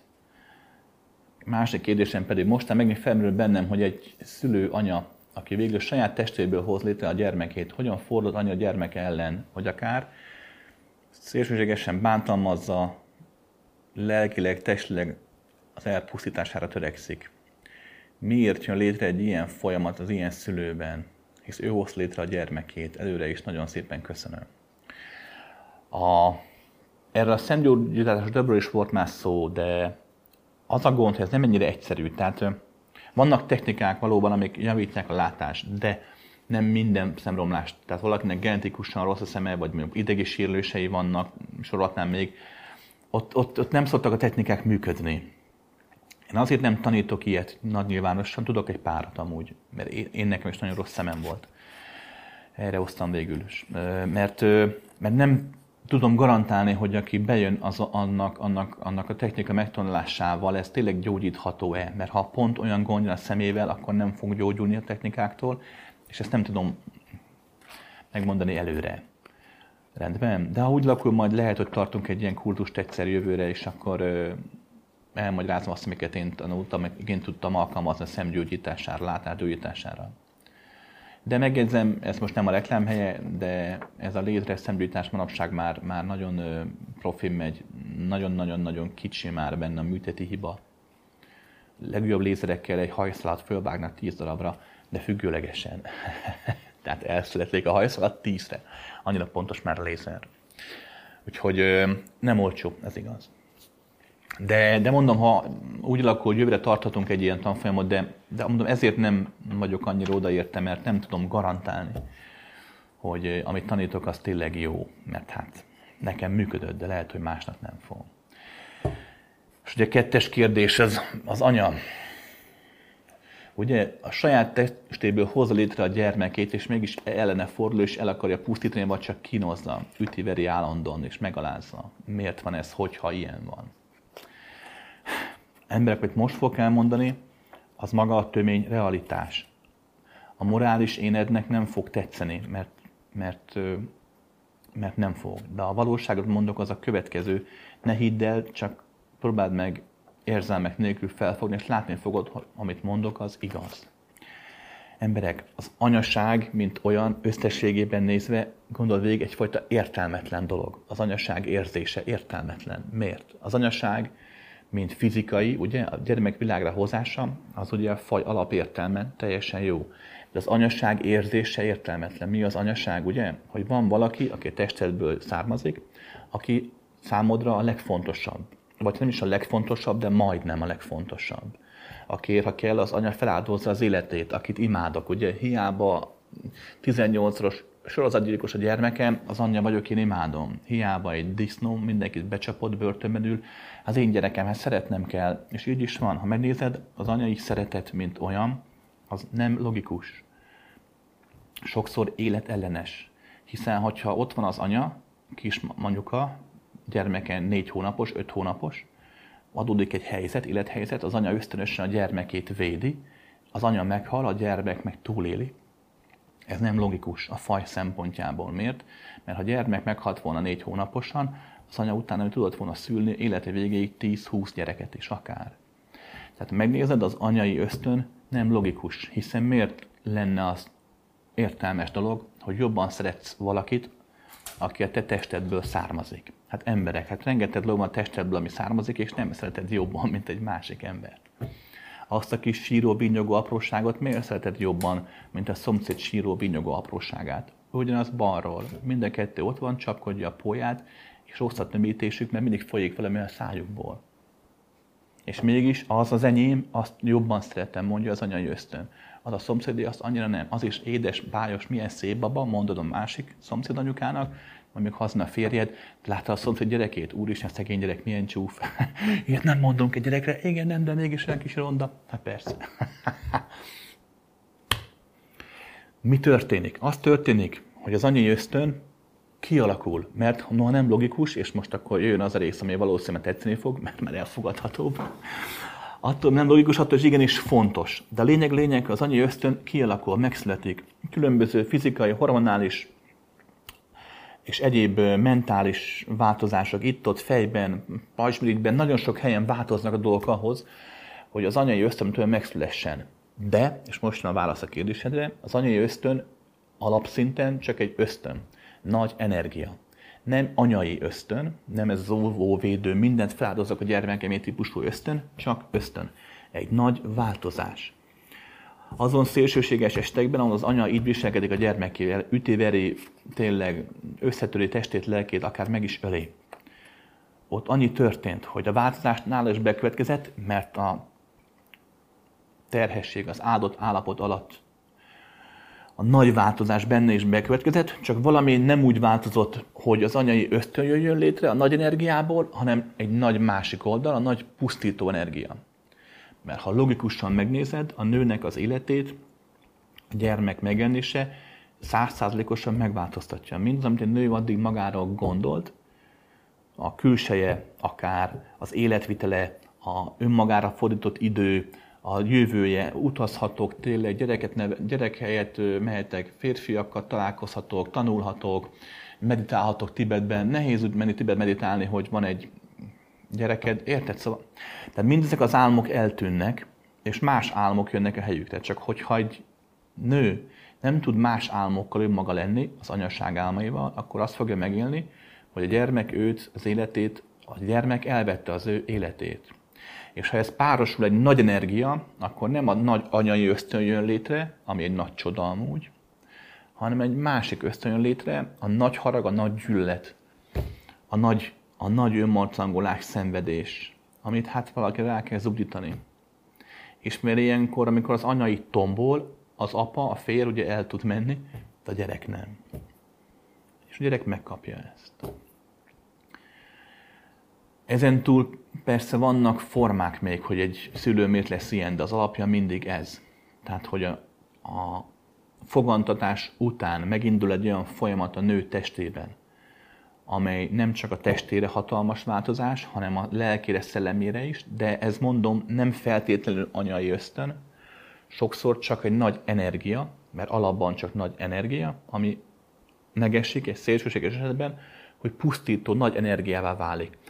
Anyagi ösztön egy kényelmes nagy gömb, amiben benne lebeg a gyermek, ugye a pocak minden. A pusztító anya az meg egy kartcsapás, pusztító, nagy erő. Nagy erő, nagy erő. Ez maga a folyamat. Ez persze egy pszichológus máshogyan mondaná, különféle mentális zavarokkal és egyéb személyiségzavarokkal magyarázná. A köznyelv azt mondja csak, hogy rossz anya vagy, és hogy lehetsz ilyen, hogyha nem vagy elég jó anya. Mindenki más, hogy magyarázza, de a valódi ö, oka ez. Oké? Okay.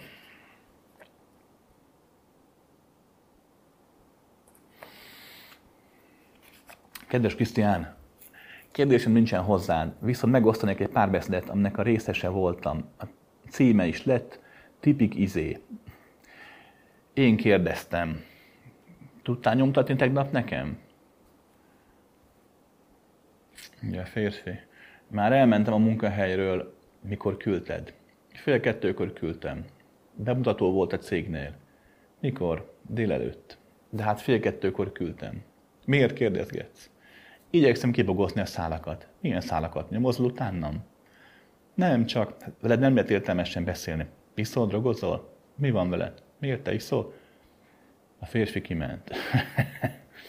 Ilyen és ehhez hasonló párbeszédek tömkelegében volt részem az elmúlt években, és ennek vége.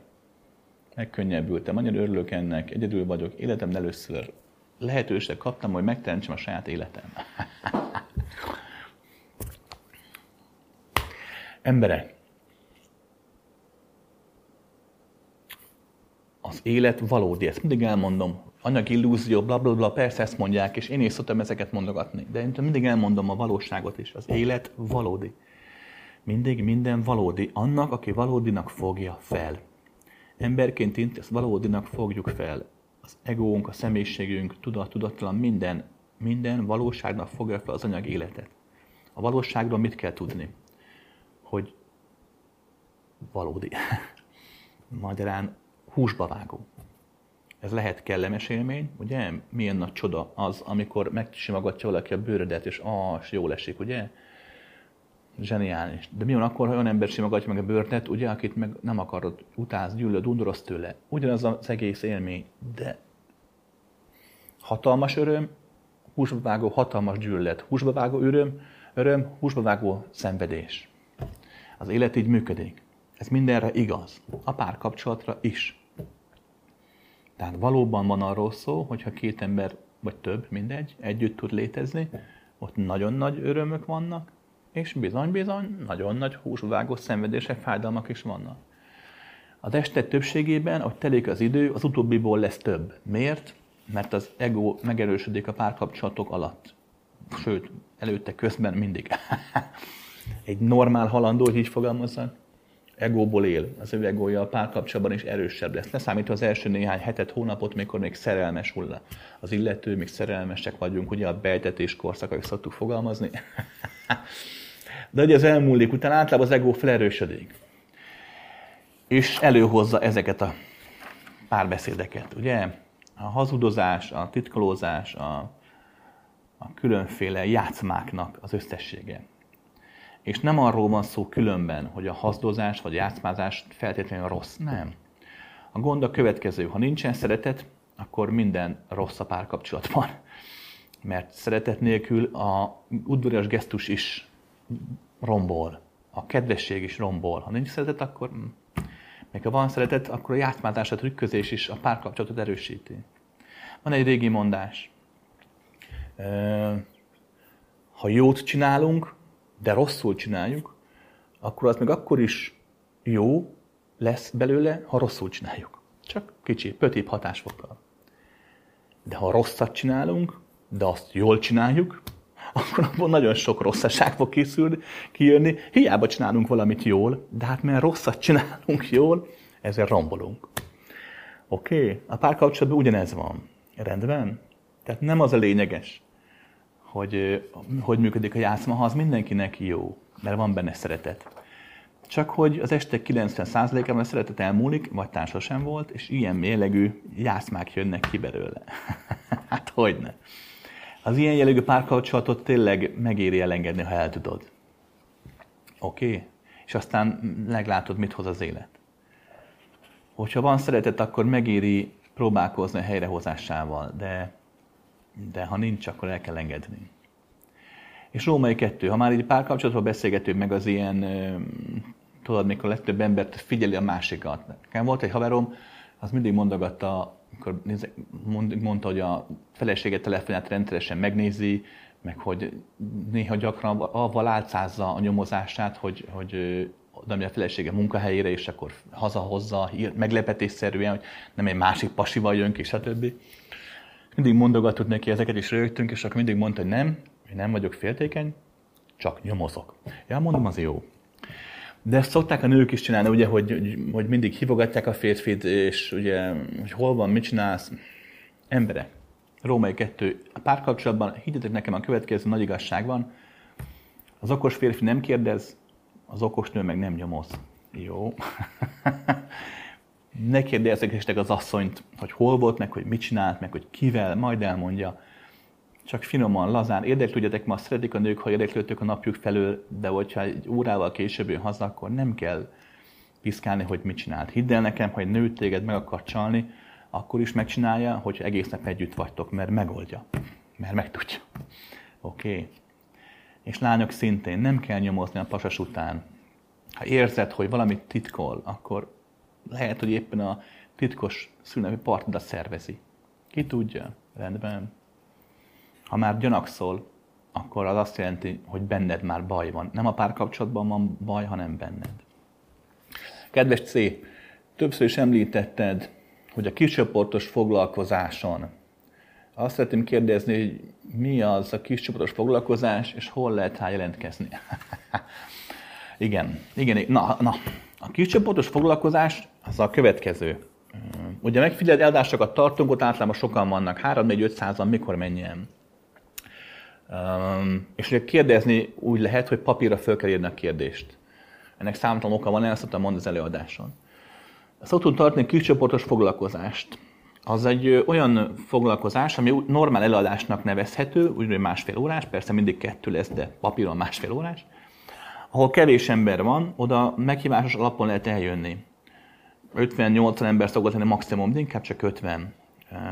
És ott, ott már személyesen szoktunk kérdezni, az ilyen beszélgetőse foglalkozás, nem kell papír irogatni, sőt nem csak én beszélek, hanem ott sokszor kialakulnak ilyen kis beszélgetések, többen elmondják a maguk meglátását is, tehát egy ilyen közös öm, hogyan fejlődjünk, hogyan növekedjünk foglalkozás, ahol, öm, ahol nem csak olyan kérdésekre válaszolok, amiket normálisan szoktak kérdezni, hanem sokszor ilyen nagyon misztikusakra is, tehát egy nagyon ilyen végtelen dimenziók, meg Isten titkai, vannak olyan dolgok, amiket, amiket nem nagyon szoktam elmesélni nyilvánosan.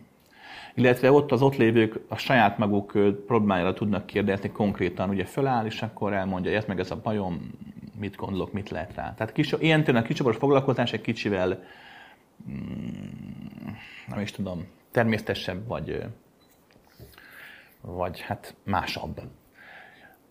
Ide úgy lehet eljutni, hogy aki, aki vég, részt vett valamilyen kurzuson, bármilyen testkilépősön, tudatos teremtésen, bármilyen, aki volt táborba, bármelyiken 10 éve, 15 éve, vagy akár most, azok, azok a letinek, ha szólnak, akkor a letitől fognak kapni infót, hogy mikor van és hol van kicsoportos foglalkozás, és aki akar, eljöhet. Pár ezer forint a beugrani, nem tudom mennyi, és akkor ezt a csináljuk. Oké? Okay? Tehát mondom, azok jöhetnek, akik valamilyen kurzust végeztek. Ennek az az oka, hogy, hogy tanítasz egy technikát, egy jó technikát mondjuk, tegyük fel, működőképeset. Ugye egy nap alatt, pár óra alatt, több nap alatt, mindegy. Bármennyi időt is szállsz rá, előbb-utóbb az embert el kell engedni, aki tanulta. Neki kell gyakorolni. Gyakorlás nélkül nem megy. De legyél bármennyire is nagyon jó mester, nagyon jó profi tanító. Nem tudsz mindent átadni a tanításkor két óra alatt, két nap alatt, de még húsz év alatt sem. Mert mindig is lesznek olyan kérdések, amelyeken akár megakadhat valaki, aki gyakorol.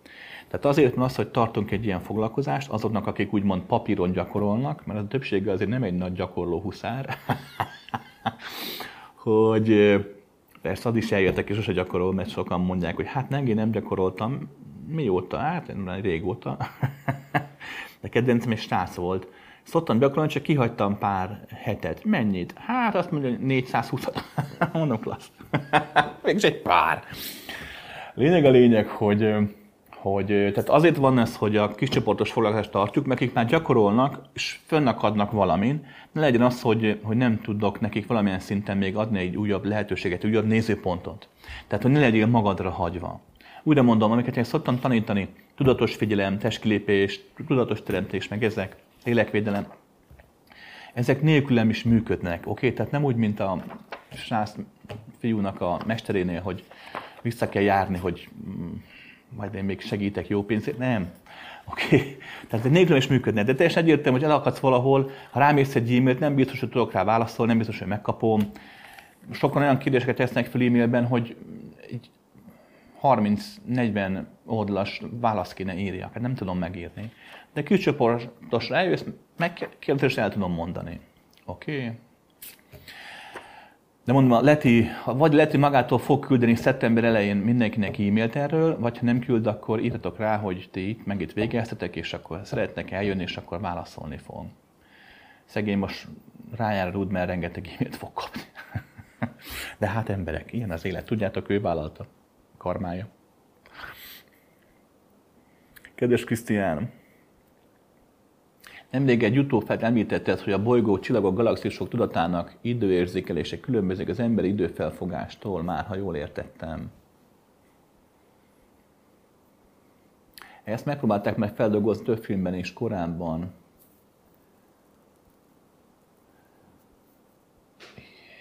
Hirtelen a zöld urai jutott eszembe, úgy mutatják, hogy nagyobb testű lények időfelfogása lassabb, a kisebb testű pedig gyorsabb. Nem, nem erre gondoltam. Tehát nem a fizikai testem múlik. Uh. Ezt nehéz elmagyarázni.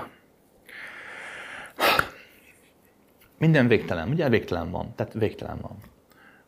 A tudat is végtelen, a lélek is végtelen. Kis matyóskaként is felismeri önmagát, de nagy matyóskaként is egyre nagyobb is felismeri saját magát a, jelen, a végtelen jelenben az összes nagy macsoska létezik.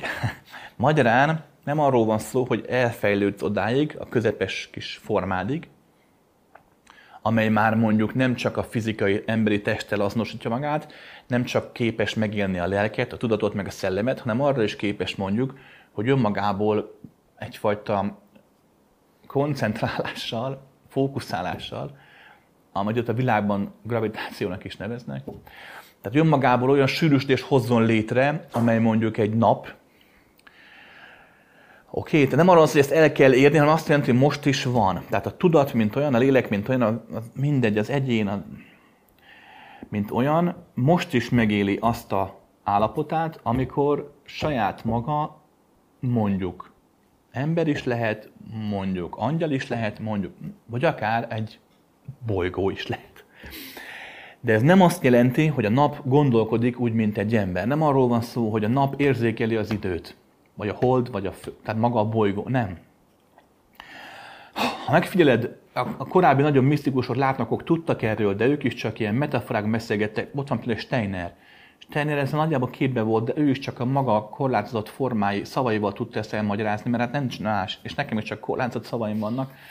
Tehát nem szabad szó szerint érteni, amikor azt mondom, hogy a nap tudata mondjuk. Mert olyan tudata nincs, mint mondjuk, amit te tudatnak nevezel. Nem úgy érzékeli az időt.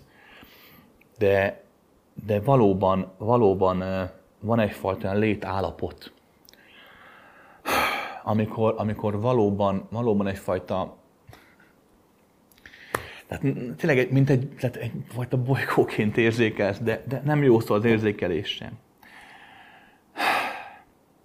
emberek, akinek volt már olyan egységállapota az életében, hogy úgy pillanat, hogy eltűnt minden, és tudod, csak úgy, úgy, úgy utólag mondtad, hogy hú, most csak úgy vagyok, vagy csak úgy voltam, vagy amikor úgy, tudod, hogy sokan mondják ezt, hogy megélték ezt, hogy úgy, ú, hogy egyfajta egységben éltem, hogy semmi se volt, mert pillanata, de mégis úgy minden. Na, akinek volt ilyen, annak a nap állapotának mondjuk ez az alapja, miközben mégis van egyfajta erőteljes én megélése is. De ez nem egy gondolkodó, tehát nem úgy gondolkodik mondjuk egy bolygó, az anyag, mondjuk a nap vagy a hold, nem úgy gondolkodik, mint te, vagy mint egy tudat. De a létezésében létezik, és, és megél egyfajta, nem tudatosan, de megél egyfajta idő, anyagi ciklikusságot is. Tárlódik a napban, tárlódik a naprendszerének az emléke, pont úgy, mint benned a saját magad élete, illetve a családod életnek az emléke is. Csak ezek aktív emlékek, tehát, tehát megél egyfajta érzékelés, oké? Okay? De nem azért éli meg máshogy, mert a nap nagy. oké? Okay? hanem az csak a máshogy érzékelésnek egyfajta vetlete, a méret. Rendben.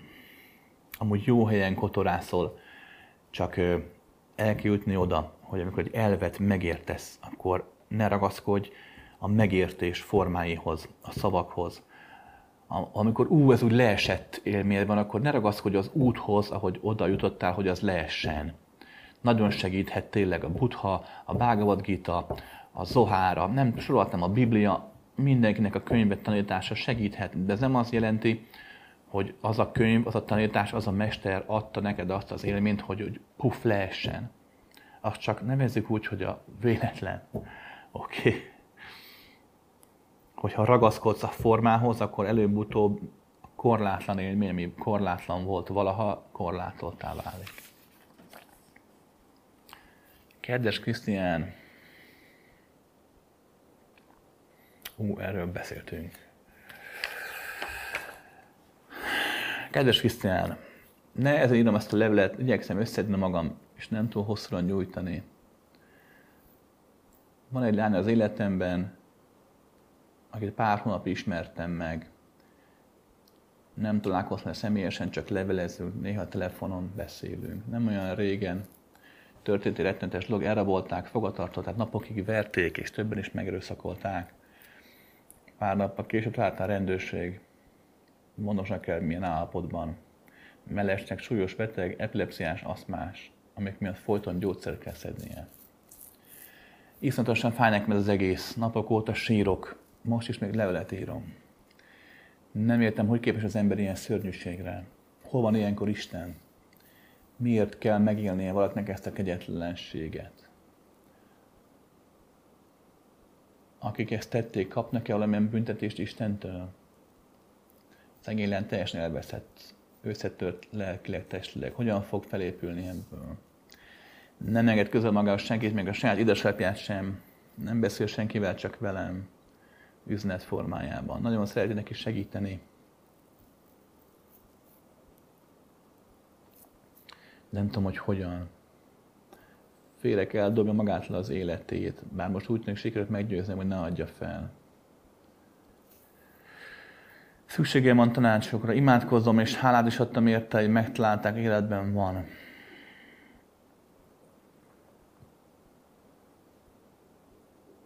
Nem merek hozzá bemenni a kórházba, attól félek, hogyha megismer, már nem lesz ilyen nyitott felém, és hogy akkor elveszik ez a fajta kapcsolat közöttünk, mert idegennek könnyebben nyílik valaki, és könnyebben beszél a sérelmeiről, bajáról. Pedig már mind, mind a ketten szeretnénk már találkozni. Kérlek szépen, mutass utat nekem.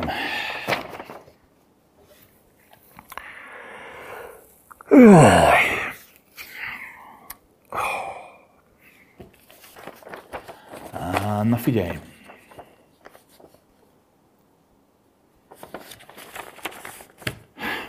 Ugye, hát hol van Isten?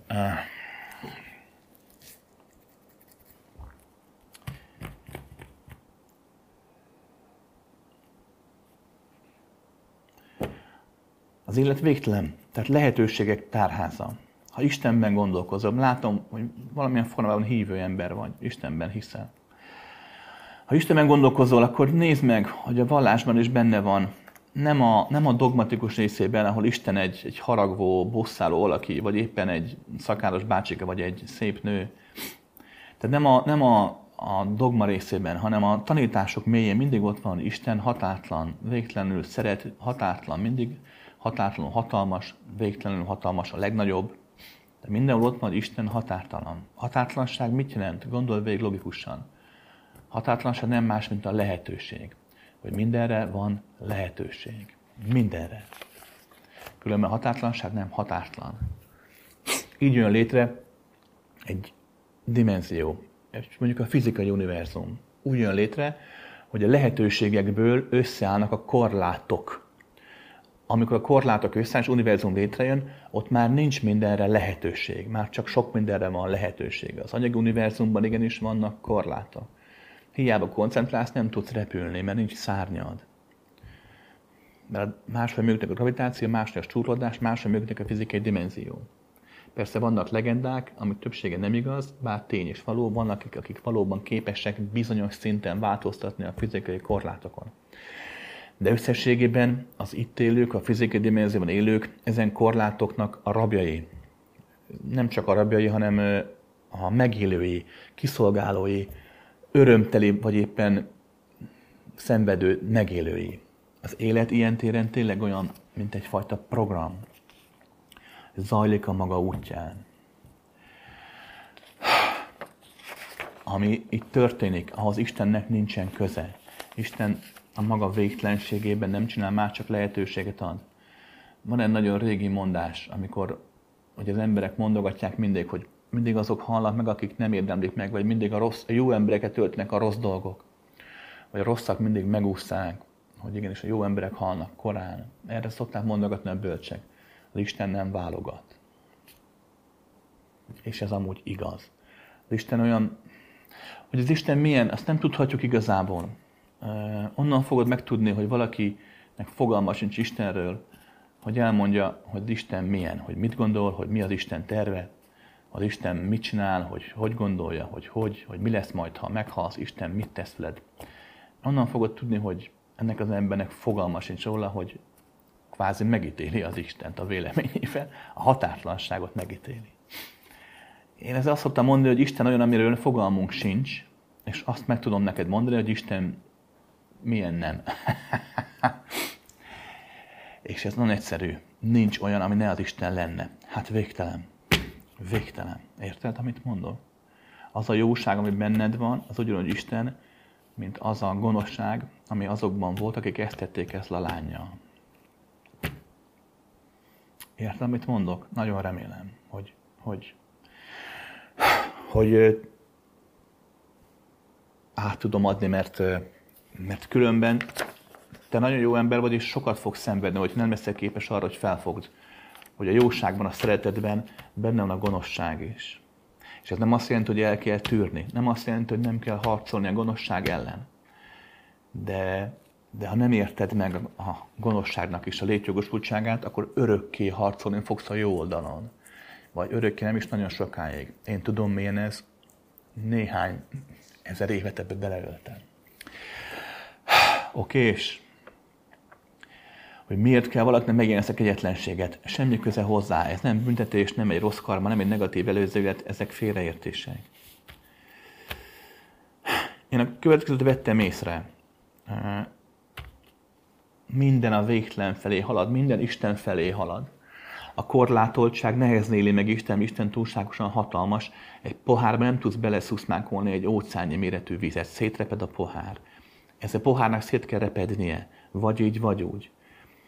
Valamikor ez lassan, folyamatosan, tudatosan reped szét, valamikor egy hatalmas nagy jó élmény, valamikor egy hatalmas nagy szenvedő rossz élmény miatt reped szét.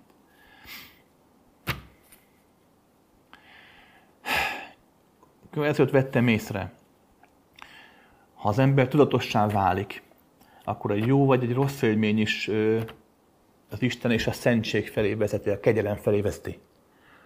Ha valaki öntudatlan marad, akkor, akkor legjobb, legcsodásabb élmények is öntudatlanságba és szenvedésbe sodorják. Nézd meg a sikeres, gazdag, egészséges embereket ismertek, és többséget mennyire szenved az élettől. Hiába pedig ott van neki minden az életben.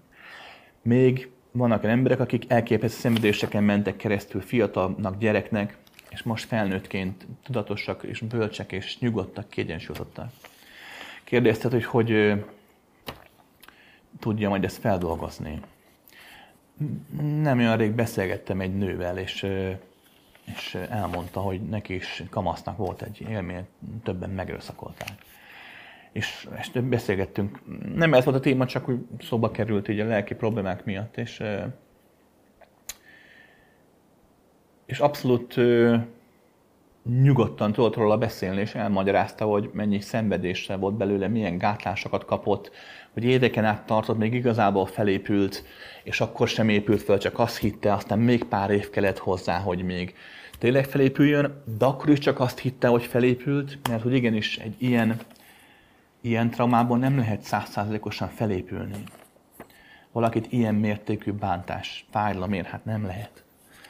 De, ahogy magyarázta a nő is nekem, viszont megtanult előbb vele élni, aztán pedig ezt az egész élményt, ezt az egész szenvedést úgy használni az életében, hogy azt mondta, hogy csak azért is élvezni fogja az életét, élvezni fogja a szeretkezést, a szexualitását, a nőiességét. És fogta, és nagy erővel megtanulta. De hát akkor már 40 felé ketyegett. Tehát, hogy, hogy ez idő feldolgozni. De azt vettem észre, hogy hogy egy ilyen elképesztő szörnyű élmény is valahol megadja azt a lehetőséget, hogy egy egyén kiemelkedjen a, a korlátok adta a létezésből. Hiszen amíg valaki öntudatlan, addig folyamatosan újra meg újra meg újra hasonló szenvedéseken megy keresztül. Még akkor is, ha az élete jó, vagy boldog. És írtad, hogy szeretnék neki segíteni, és hogy hogy tudnál. Ebben nem tudok tanácsot adni de neked nem is kell. Bízzál magadban, komám. Ha valakit így tudsz szeretni, akkor nem nagyon fogsz tudni hibázni. Mert amikor hibázol is, látni fogod a szemén, és akkor hátrébb lépsz kettőt, és akkor megint adsz neki teret, hogy egyedül gyógyuljon, amikor látod rajta, hogy megint szükség van rád, akkor megint odalépsz. Amikor valaki nem szeret, akkor a segítségével pusztít. Ugye? A jó szándék, ugye? A pokolra vesztő, hogy jó szándéka van kikövezve. De te szereted ezt a lányt, akkor a segítséged nem pusztítani, mert fogod tudni, mikor kell abba hagyni, mikor kell teret adni, és mikor kell újra kezdeni. Ha ő is akar veled találkozni, és te is, akkor nyugodtan találkozhatok. Hogy ne? Hát ne viccelj. Amit írtál, hogy nagy igazság, hogy sokszor egy idegennel könnyebb megnyílni, ez így van. De most, hogy találkozni fogtok, akkor ti néhány hónapig még idegenek lesznek egymásnak, de annyira meg mégsem. Tehát lesz egyfajta olyan, mert már van egyfajta érzelmi kötődés, hogy lehetséges, hogy könnyebben fog megnyílni. És hogy most mondok, azt nem tetted föl kérdésnek, de, de így négy szem közt neked elmondom. Egy ilyen, mert, mert szerintem fiatal ember vagy, és, és ezért ezzel még fiatalként, még te sem, aki, aki nagyon jó mm, meglátásai vannak, fiatalként nem gondolunk bele ebbe. Hogyha valakivel na, ha valaki, valakit ilyen mértékű sérülés ér, és te megjelensz az életében, mint, mint egy olyan erő, egy olyan, mint a fény, ami, ami segít neki tényleg eljutni a fénybe, a saját meg a fényébe, az egy bődletes nagy felelősség. Azt nem lehet megtenni, hogy oda mész, és három hónap alatt megszöldíted magát a traumáját, ugye, mint a kis herceg, a kisrokát, aztán fogod magad és elfáradsz és arrébb állsz. Nem lehet. És persze most előre könnyen esküszünk, mind könnyen esküszünk, hogy milyen bátran fogunk járni az éjszakába, mert még sosem jártunk a sötétbe. Arra akarok célozni, hogy amíg nem volt ilyen dolog az életedben, egy ilyen szintű felelősséget vállalj. Addig nem tudhatod, hogy mennyire lesz nehéz. Megmondom, nagyon nehéz lesz. De ha belekezdesz, akkor bizony ott kell lenni. Valószínű évekig. És nem azt jelenti, hogy minden nap ott, ott föl kell áldozni. Nem. De igenis egy olyan, olyan kapcsolódás fog kialakulni az életedben, ami az öröm és boldogság mellett igenis tőled áldozatokat fog kívánni. Időt, energiát, sok mindent. Rendben? Fogod érezni, amikor majd találkoztok és találkoztok újra, meg újra, meg újra, fogod érezni, hogy mikor lesz az a pillanat, mert érezhető. Csak figyelj rá oda. Amikor már a lányzó megindult a gyógyulás útján, és van az a pillanat, amikor haladhat egyedül, nehezebben, göröngyösebben, szenvedésebben, meg haladhat mondjuk veled együtt, könnyebben, kevesebb küzdéssel, másfajta problémák, másfajta nehézségekkel, de talán mondom könnyebben. Ott megteheted azt, hogy azt mondod, hogy akkor úgymond befejezd a gyógyítását, a segítését. De ha ott azt mondod, hogy nem, és mész vele tovább, mész mellette tovább, mellette és vele tovább, akkor viszont, akkor viszont nem ugor ki belőle évekkel később. Rendben van. Szia Krisz! Itt vagyok újra egy talán jó kérdésed, lehet tévedek. Hm. Érdekne véleményed, miért nem alkalmas jó ideje már egy új szentírás kialakulásának? Miért nem alkalmas az idő egy, jó, ha, egy új szentírás kialakulásának? Itt van a globális, totális globalizáció, információs forradalom, mégsem képes talajt verni egy új hitvilág, amit emberek milliói szabadon követnek tényleges csodáknak kell történniük, amiből legendák születhetnek, vagy mire lehet szükség? Nem, feltétlenül.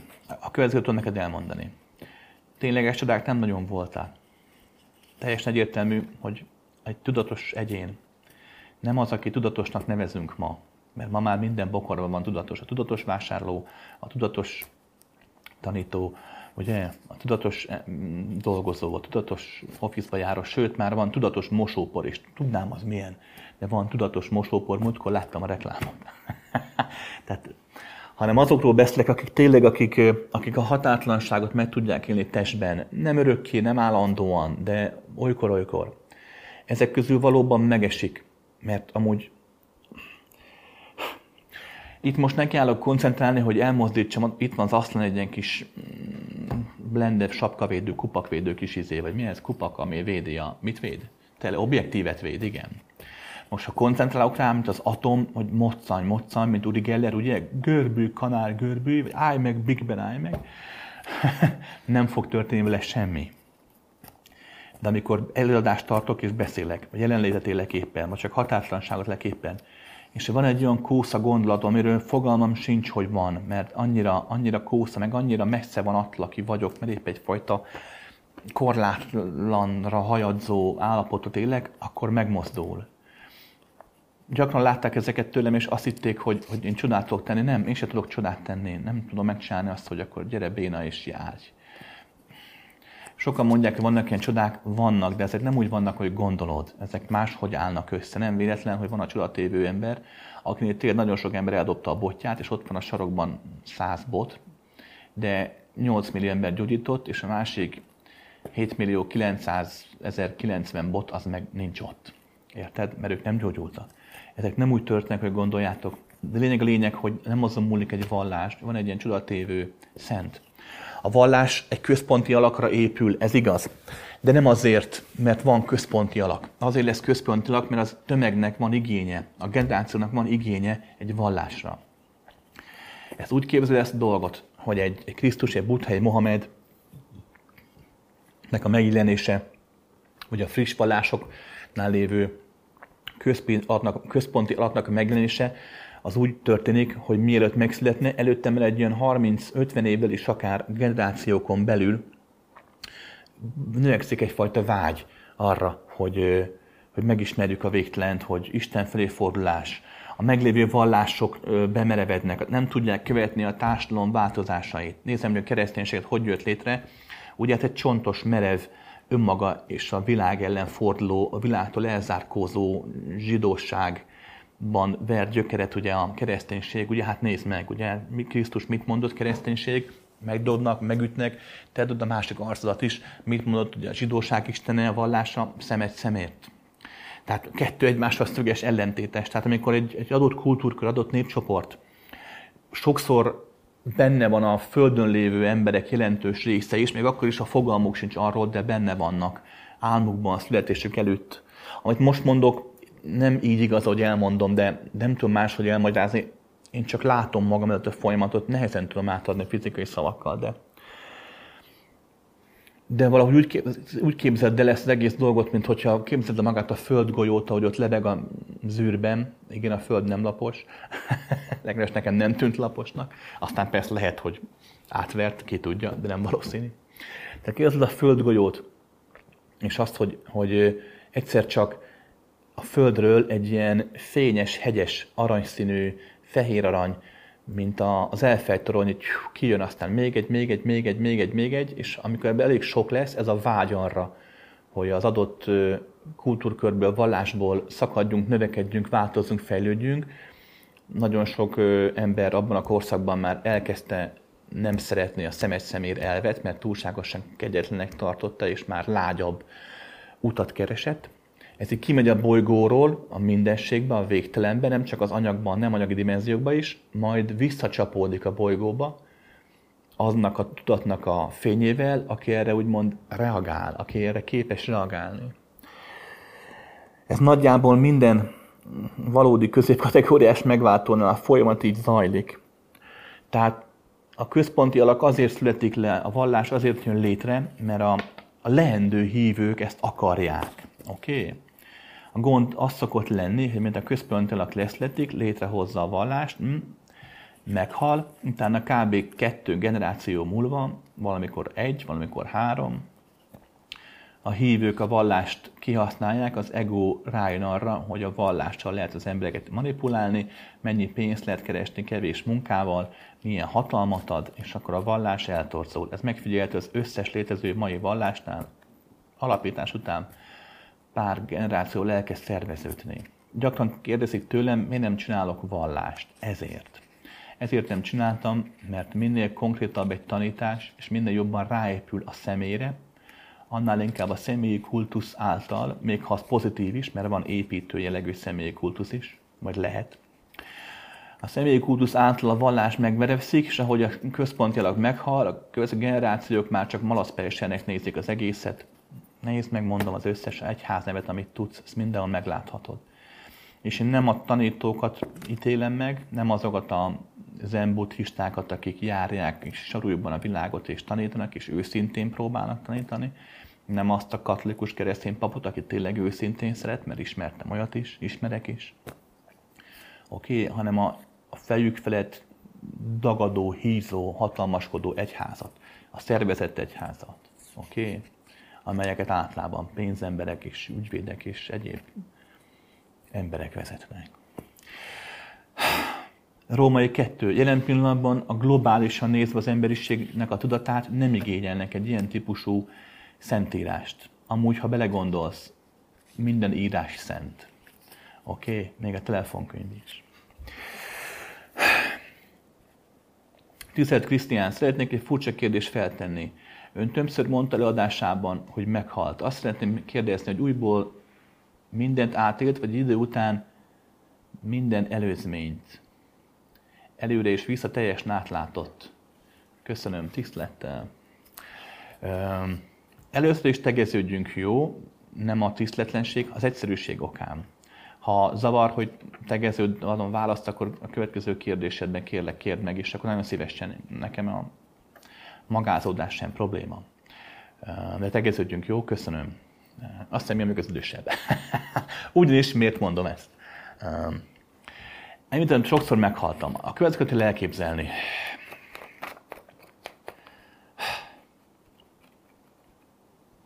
Amikor, na, ha né, megnézel egy érzékenyebb embert, akinek empatikus készsége fejlettebb, az gyakran van az, hogy, hogy beszélgettek egy témáról, és látod a szemén, hogy érzi, amit mondasz. Nem csak a szavaidat fogja föl, hogy neked milyen nehéz volt mondjuk gyerekkorodban, hogy milyen örömöd volt tegnap, hanem tényleg átérzés, és el is szokta magát könnyezni sokszor.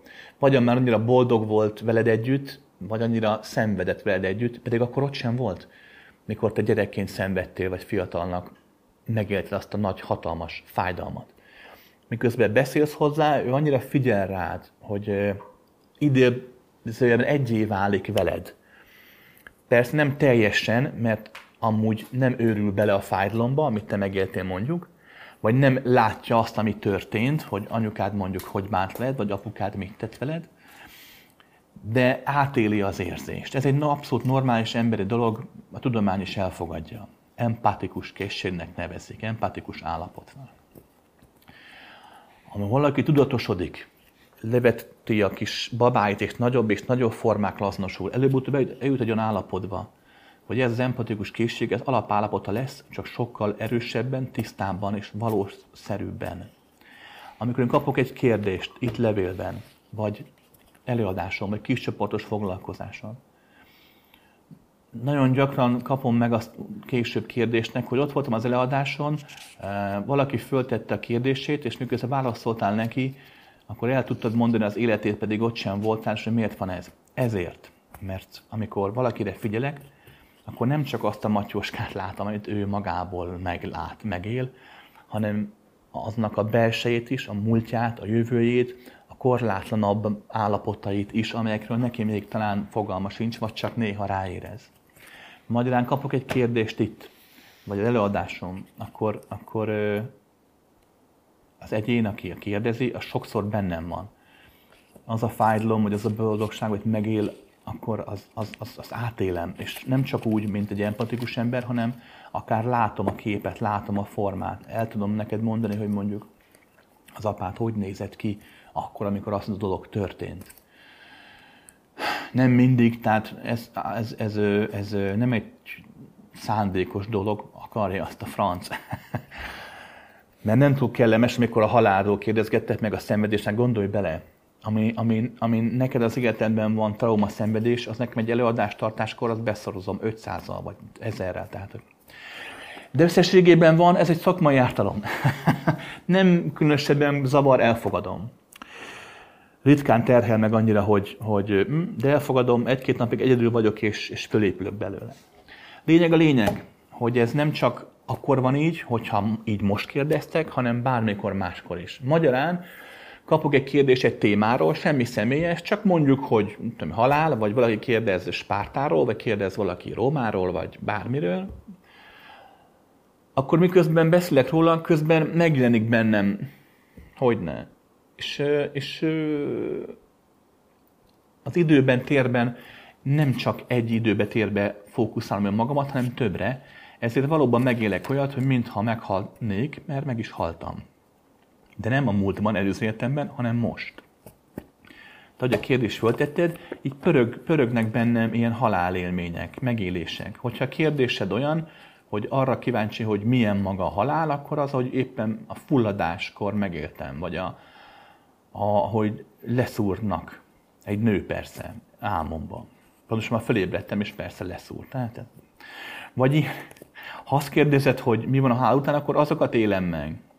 Én azért tudok változatosan beszélni, és azért szokták mondogatni, hogy, hogy sokan nem szeretnek, de tudják, hogy hitles vagyok. Mert valóban én nem azt mondom, amit gondolok, hanem azt mondom, amit élek átlában, a jelenben, miközben jár a szám. Nem mindig van így, de. Oké? Okay? Hát azért mondom azt, hogy sokat meghaltam, mert tényleg sokat meghalok. De nem a múltban és nem a jövőben, ott is, hanem a jelenben. Oké? Okay? Hogy mindent átélek, vagy idő után minden előzményt, vagy előre vissza teljesen átlátom. Ez halála válogatja, felfogása válogatja. Ugye van az a klasszikus stereotípia, hogy a halálod előtt lepereg az egész életed. Mm, ez nem mindig következik be, már megéltem ilyet is. Van egy olyan sztereotípia, hogy miután meghaltál, lepereg a, a, az életed, és akkor feldolgozod. Ez sem mindig történik így, de láttam már ilyet is. A valóság a következő szokott lenni. Ez, a leg, ez, ez szokott a legtöbb esetben bekövetkezni. A halál után az ember, ha normális ember volt, tehát nem volt egy nagy tudatos buddha szent, az időérzékelését a már megszokott módon éli. Vannak benne átütések, de, de mégis van egyfajta okokozat. Magyarán, mondom, vannak benne átütések. Meghalsz. Gyakran megéltem én is azt, hogy a halálom után láttam a testemet, ez igaz. Meg is élem most is. De például ez volt, mindegy. De, hú, bocsánat, csak nem kevés az egy fej, meg az egy száj. Tíz fej kéne tíz szájjal. tehát megéli azt az egyén, hogy, hogy meghal, látja a testét. És valóban arról van szó, hogy, hogy látja a halálát. Pont úgy, mint a, mint a normál szemeivel, látja, hogy ott fekszik a test, és akkor szépen puh, meghalt. De normál szemmel ennyit látsz. De ott a halál után gyakran az is bekövetkezik, hogy, hogy oda jön az orvos, megnézi, úristen meghaltál, ott jön a nővér, elkezdenek tappancsokkal sokkolni, és miközben ezt látod, közben hirtelen beugrik, hogy az orvosnak a felesége otthon mit csinál. Vagy hogy a nővér, nővér mire gondol. Vagy hogy a nővérnek a gyerekkorában volt egy élmény, amikor játszották az operáció társasjátékot, mert kint nőtt fel Amerikában, az államokban, és azért lett orvos. Abban vannak ezek a kis tapmacsok. Tehát ezt normál szemekkel nem látod, de a halál után az érzékelésed kiterjed, és időn túl is jobban elkezdesz érzékelni, elkezdhetsz, de összességben akkor is azt figyelhető meg, hogy, hogy a halál után az időrendi érzékelés megmarad. Magyarán valóban az életed elkezd visszafelé pörögni, de fura módon azt fogod megélni, hogy na, visszafele emlékezel, mégis előre haladsz az időben. Aki meghalt, az tudja, hogy igazat mondok. Aki megélte ezt az élményt, sokan ezt amúgy nem élik meg, de többség azért megéli. Oké? Okay? Tehát bármilyen megérés lehet, mondom azt, hogy a halál milyen lesz, ez csak sztereotípia. A következő tudom neked javasolni. Ezt tud tartani, ez a tudatos halálos kurzust. Annak, ott, ott az egész napos kurzusnak annak a 90%-a gyakorlás. Pont arra készít fel, hogy a halálod után, ami történik, azt nagyjából tudatosan tud kezelni. Ugyanis nem arról van szó, hogy van olyan élmény, ami a szabadságba vezet, és van olyan élmény, ami meg nem. Oké? És nem arról van szó, hogy van igazi élmény, a halál után is van nem igazi élmény. Minden valódi mindig. És nem az élmény vezet a szabadságba, hanem te, az, hogy képes vagy figyelni. Oké? És ha csak a kíváncsiság vezet, az is nagyon jó. A kíváncsiság, az őszinte kíváncsiság, az őszinte érdeklődés, az már majdnem a valódi figyelem. Tehát ha meghalsz, és nem várod az élményt, hanem kíváncsian figyeled és várod, az zseniális. Oké? Okay? És látom nálad inkább a kíváncsiság van, hál' Istennek, mint sem nagy aggodalom.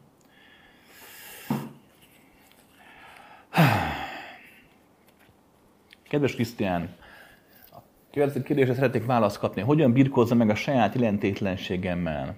Tudom, hogy az egónak fontos, de nekem engem rabul ez az illúzió. Hogyan tudnám elengedni? Tudom, figyelés. Rá kéne erre érezni. a jelentétlenség szabadsága.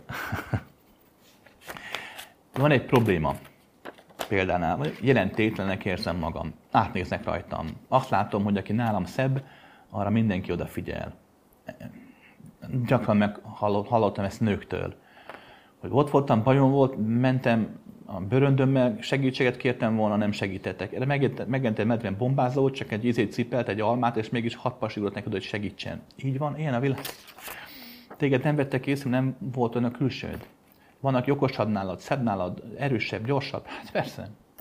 Valaki csak karizmatikusabb. Ismerek olyan embert, aki semmiben sem jeleskedik mégis valahogy megjelenik a társaságban, elkezd dumálni, mozogni, csak itt van, nem szép, nem jó képű, nem semmi, nem okos, egyszerűen csak ott van, és mégis mindenki ráfigyel, mert benne ez a képesség van. Oké? Okay? Ez így igaz, hogy mondasz. Miért gond ez? Azért, amit te is tudsz, persze, mert az ego a figyelemből táplálkozik. Az emberi elme rengeteg kóddal rendelkezik. Az egyik kódja az, hogy nyomot akar hagyni. Mindegy, hogy milyen szinten, csak nyomot akar hagyni a világban, hogy élt. Ez amúgy a tudatteremtő erejének egy, az egoista torz formája, ami nem rossz, a torzat nem negatívan értem. Csak egy korlátozott forma. Oké, okay? a nyom hagyása, hogy emlékezzenek rám, hogy fontos dolgot tegyek, hogy fontos legyek. Valaki csak azt akar, hogy szeressék, ugyanez balról. Valaki tiszteljék, ugyanez balról.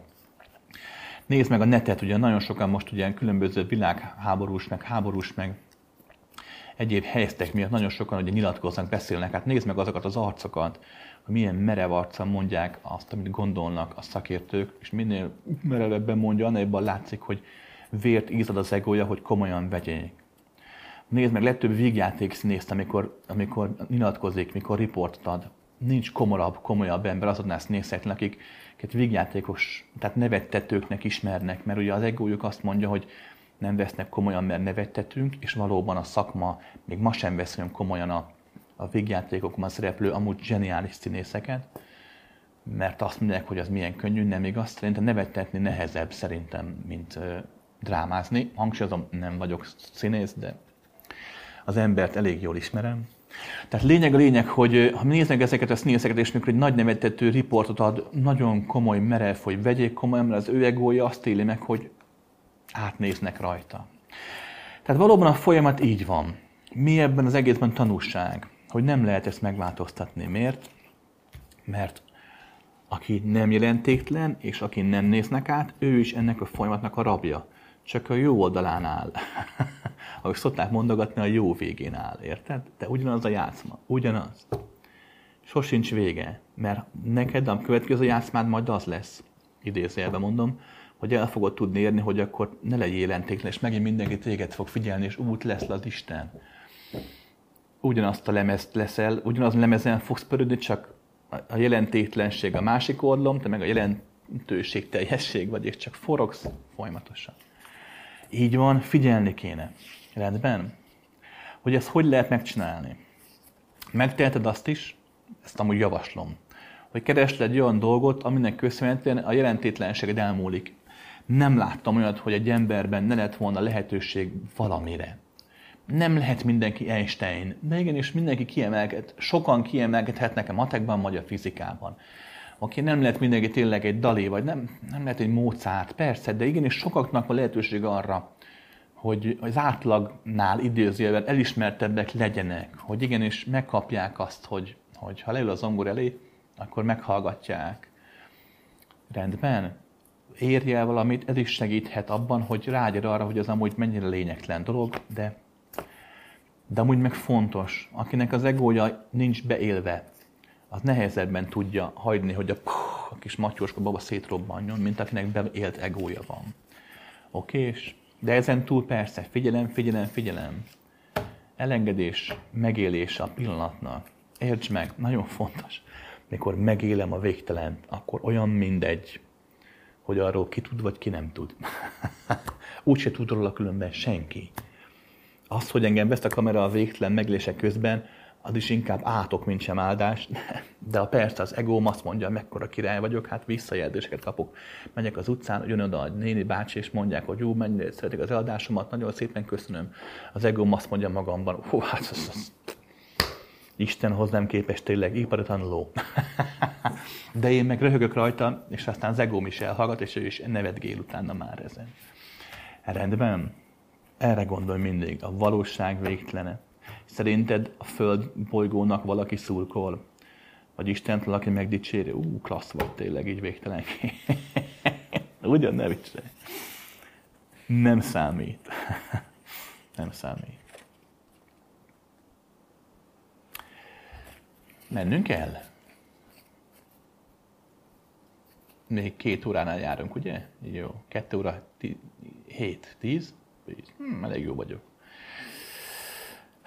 Kedves Krisz, létező a világunkban az erőszaknak kifejezetten nőket célzó formája. A történelemből ismerünk ilyet, például boszorkányüldözés. A nyugati világban ma már ezt jóval nehezebb tetten érni. Azt látod, hogy a nő bármit elérhet, amit egy férfi nagyobb áldozatok nélkül. Mégis számomra már többször kiderült, hogy általam sokat tartott nők, ma élő és nem történelmi személyek, útja egyáltalán nem volt, az útja egyáltalán nem volt sima, a siker személyes áldozatot követelt. És akár ők maguk is áldozattá váltak. Ha a megfigyelésem, akkor létezik-e valamiféle szervezettség emögött? Illetve mit tehetünk? Vannak igen hangos csoportoslások, amik azt hirdetik és küzdeni és próbálnak, ezekkel nem tudok azonosulni. Várhatunk-e változást ezen a téren? E, nagyon jó kérdés. Kezdjük az elején. Minden, minden kultúrában, társadalomban a társadalomnak a szerveződése, amikor bizonyos létszámot túlnő, akkor az, erőszaknak köszönhető. Ez a létszám általában a kettő után szokott létrejönni. Mert amikor három ember van, akkor már a kettő az akaratát az egyiken érvényesíti, általában úgy, hogyha nem hallgatják, akkor jól megverik. Vagy csak megfenyegetik, mert kette már megtudják.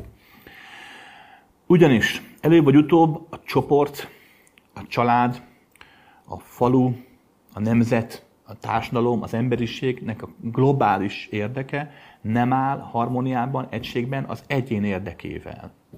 Mert igenis, amikor fölnövünk úgy, hogy van vízünk, és igenis medencében nőttem föl gyerekkoromban, mert medencém volt, és igenis úgy ittam a vizet, hogy folyt, mert a dinnyét betettem a hidegvizes csap alá, és csak úgy folyt, és ittam, és aztán megint. Nekünk gyerekkoromban játszott, olyan kút volt, hogy májusban bekapcsolták a kutat, és az egész ősz végéig folyt belőle a víz. Egy ilyen kis csap volt rajta, mint egy ilyen pici fém hímvesző, ami volt egy luka közepén, és befogtad az alját, a lukon így kijött a víz, oda ment, egy hittad, elengedted, és az folyt. Éjjel-nappal folyt a víz. Aki így nő föl, föl és mire felnő, elsivatagosodik az ország, vagy csak kiszáradnak a folyók, a kutak, az ő érdekében nem az lesz, hogy akkor ő nem úszkál a medencében, nem akarja betemetni a medencéjét. Vagy igenis, amikor tényleg nemzet elkezd változni, háborúba megy, te érdeked nem az, hogy meghaj a fronton, nemzet érdeke pedig az, és sorolhatnám, hogy a csoport, a család érdeke mikor változik meg az egyén érdekéhez képest. Magyarán az erőszak, mint olyan, mindenkorban igaz volt a külön egyének felé, akik, akik nem csak magukat, másokat is lázítottak a társadalom érdeke ellen, vagy éppen társadalom érdeke miatt. Boszok endőzést írtad, nem, nem csak a nőket égették el mágán, a férfiakat is, hogyha valaki kiderült, hogy ő bosszorkány, vagy ráfogták, hogy bosszorkány. A nők mágán égetése nagyobb ö, szerepet kapott, nem csak a valóságban, történelemkönyvekben is. A magyar nyelvben ugye nem nagyon használták a férfi boszorkány külön kifejezést, de az angol nyelvben igen, meg más kultúrákban is megjelenik. Bár a, hát a vajákos annyira nem. Lényeg a lényeg, hogy, hogy a varázsló, ha varázslót mondasz, magyarul általában férfira gondolsz a varázsló alatt. Még boszorkány alatt ugye nőre, de a középkorban megégettek férfiakat is, nem csak a nőket. Az tény, Római 2, hogyha egy társadalmat, egy országot, egy nemzetet, egy kultúrát tönkre akarsz tenni, akkor a nőket kell tönkretenni benne, a nőket kell megcélozni, mert a nők a társadalom alapjai. Nők nélkül nincs. Egy, nincs jövő egy társadalomban. Nőket hogy lehet tönkretenni? Hát ugye először is az elnyomással, persze. Ugye nekik kis, kevesebb jogot adsz, elnyomod őket, nem engedsz nekik lehetőséget tanulásra, munkára. A gond az, hogy a nők ezt kivédik. Miért? Ha megnézed azokat a kultúrákat, ahol a nők látszag el vannak nyomva, közel-kelet, arab kultúrákban, ugye? Csadorban járnak, és stb. Kívül látva úgy látszik, hogy nők el vannak nyomva, nem tanulhat meg, nem vezethet meg, nem mehet tévében bemondónak.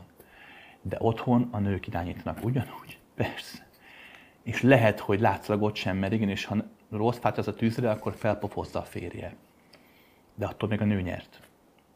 Megtanulták, és kezelni, és ugyanúgy a férfiakat irányítják, ez nem is kérdés. Vagy ugye a nyugati világban te is írod, hogy sokkal többet küzdenek azért, hogy sikeres legyenek. Tehát megtanulták. Hiába nyomják el, megtanulta. Igen, többet küzd, de többet tud küzdeni, mondjuk. És ott van, és sikeres lett, és nem. Tehát a nők az elnyomást kivédik. Ezért ma a nőket úgy akarják tönkretenni, hogy megszüntetnek minden elnyomást, hogy azt mondják, hogy tegyél meg bármit. Abban a pillanatban, hogy bármit megtehetsz, tönkremész. Abban a pillanatban, hogy azt, azt súlyolják beléd, hogy a legkisebb gondolati, érzelmi hullámzásodat kielégítheted, abban a pillanatban tönkremegy az életed. Mert azt fogod hinni, hogy ez a pillanatni vágyad, ez olyan valódi, hogy akkor ezt most meg kell élnem. És mert rájössz, hogy csak egy illúzió marhaság volt, eltelt tíz év. Oké, okay. tehát ma már inkább nőket így teszik tönkre. Kettő, írtad, hogy a sikerért személyes áldozatot követel. A siker mindig azt követel. Férfitod, nőt legyaránt. Valóban arról van szó a nyugati világban, hogy bizonyos területeken az életben férfiak alkotnak egy véddatszövetséget. De ez teljesen normális. Ha megnézed, mikor nők, csak nők beszélgetek úgy, hogy nincs ott férfi, máshogy beszélgettek, mint hogyha férfiak is vannak, és fordítva. Ha fiúk leülnek fiúskodni, máshogy dumálnak, ha nők is ott vannak. Ez igaz a munkában is. Máshogy dolgozik, máshogy működik egy rendszer, csak nőkkel, csak férfiakkal. Oké? Okay? Um, tehát innent, innentől fogva valóban arról van szó, hogy, hogy igenis bizonyos területeken a férfiak hogyan dominánsabbak.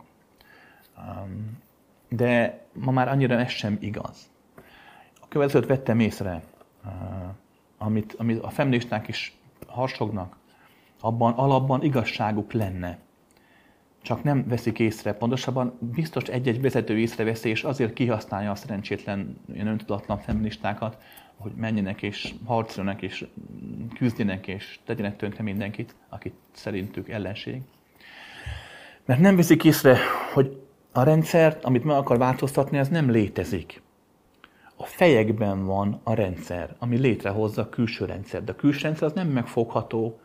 Tehát az, hogy a férfiak vagy a világ hogyan álljon a nőkhöz, azt nem lehet megváltoztatni azzal, hogy törvényeket hozok. Hogy igenis a parlamentben legyen 50%-ban a nők aránya úgy, mint a férfiak. Mi változik? Semmi.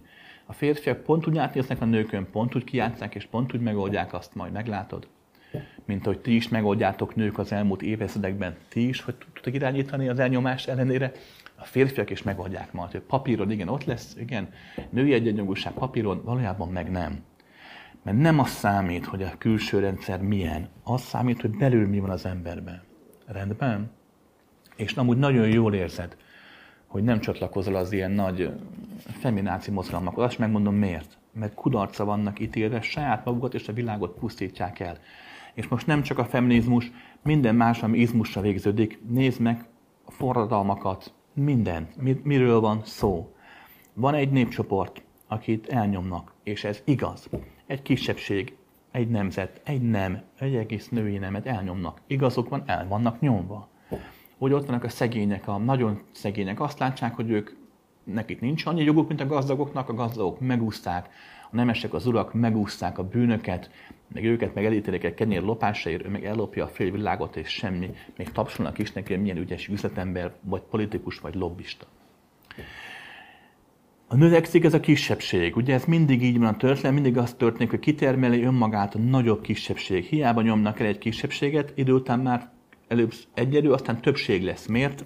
Mert az elnyomók mindig jobban ö, élik az önmaguk egoista elnyomását, ezáltal kevesebb a gyerek.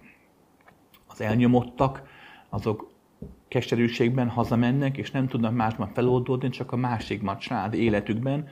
Hazamegy, igen, kibánkodja magát, hogy megint alig van csak mit enni, de megszokja, hozzászokik, aztán összebújik az asszonyjal, vagy a férjével. Vagy a kisebbségek is összeállnak és több kisebbségből alkotnak egy nagyobb frontot. A lényeg, lényeg, hogy mindig a kisebbség elkezd növekedni. Mi történik? Elkezdnek harcolni az elnyomás ellen. Hát teljesen egyértelmű. Igazuk van. De hát hogy harcolnak az elnyomás ellen? Erőszakkal. Nem tud máshogy. Tétlezzük föl, nincs más lehetőség, oké. Okay. És győznek, mindig győznek, mindig lerombolják az adott rendszert. És aztán mi történik?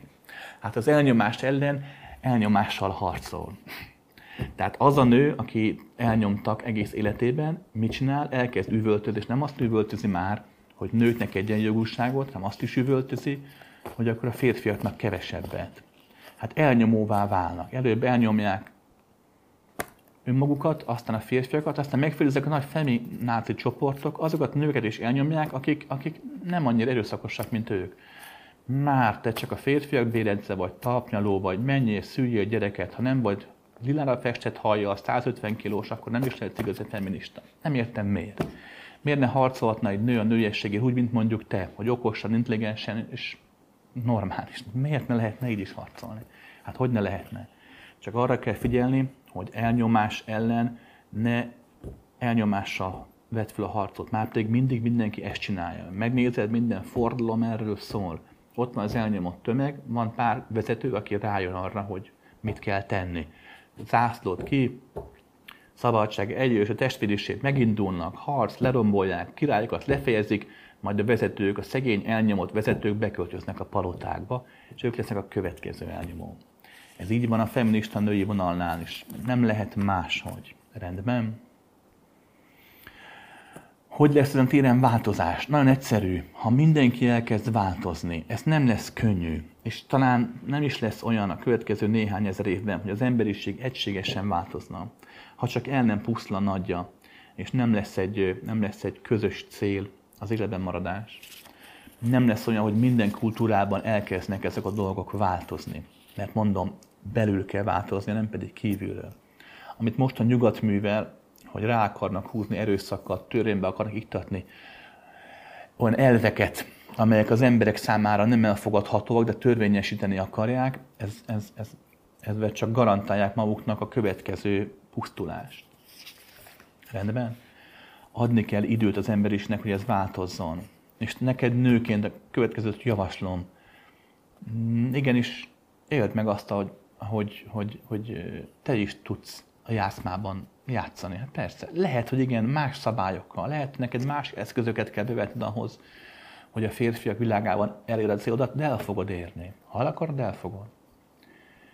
De mindig tudd, mert te már azért tudatos ember vagy, hogy ez az egész, ez csak egy játék. A női, férfi forma, siker, sikertelenség, gazdagság, szegénység, ez csak játék. Fiakis, hogy tudnám biztosítani azt, hogy halálom után ne felejtsek el figyelni? Mi a garancia, hogy akkor és ott emlékezni fogok arra, mit kell csinálnom? Abban a világban is lehet ginkgo bilóbát szedni? a ginkgo bilóba az, az, az a páfányfenyő, azt az Alzheimer-korra szokták, arra is szokták szedni. Erre utalt a kérdező. Um, erre nincs garancia. De ha itt most az életben figyelsz, akkor, akkor a figyelem meg fog jelenni a halálban is. No problem. Azért kell gyakorolni, hogy tud milyen mikor ott van, és milyen mikor elmegy. A halálban is el fog menni, de még tudod milyen mikor elmegy, megint meg fog jelenni. Amúgy a kurzust pont azért csináljuk, hogy ne legyen ilyen problémád, hogy a halálban a figyelmet, ha el is megy, újra visszatérjen. Gyere el, ha úgy lakul, mert most még ezt sokat fogod csinálni, és van rá lehetőség, de lehet, hogy ezt is befejezzük, mert egyre nehezebb a világra figyeljek, a fizikai világra figyelés egyre több energiába kerül, hogy ne, ne essek szét atomjaimra. Kedves Krisztián, kérdés kicsit bagatelnek tűnhet, nem a lélekhez, a testhez kapcsolódik. De talán mindannyian felmerül néha, milyen vizet ígyunk. Én el vagyok csapvízzel, palackosat ritkán veszek azon mindkét verzió olyan, rossz, olyan sokat lehet hallani, hogy olyan sok rosszat lehet hallani, mert teljesen elbizonytalanodtam. Kérlek, mondd el, te mit tartasz jobbnak? Először is Róm 1 nincsen bagatel kérdés, oké? Okay? Nem számít, hogy a kérdés milyen. Nagyon gyakran megéltem én is azt, hogy, hogy mondtam egy nagy bölcsességet, és, és, és semmi. És aztán meg mondtam két általános mondatot, és mindenki, ah, és megvilágosodott. Nem számít, oké? Okay? Hogy mit gondolunk a saját magunk korlátjaikról, az lényegtelen. nem oszt és nem szoros, sem a korlátokban, sem a végtelenben.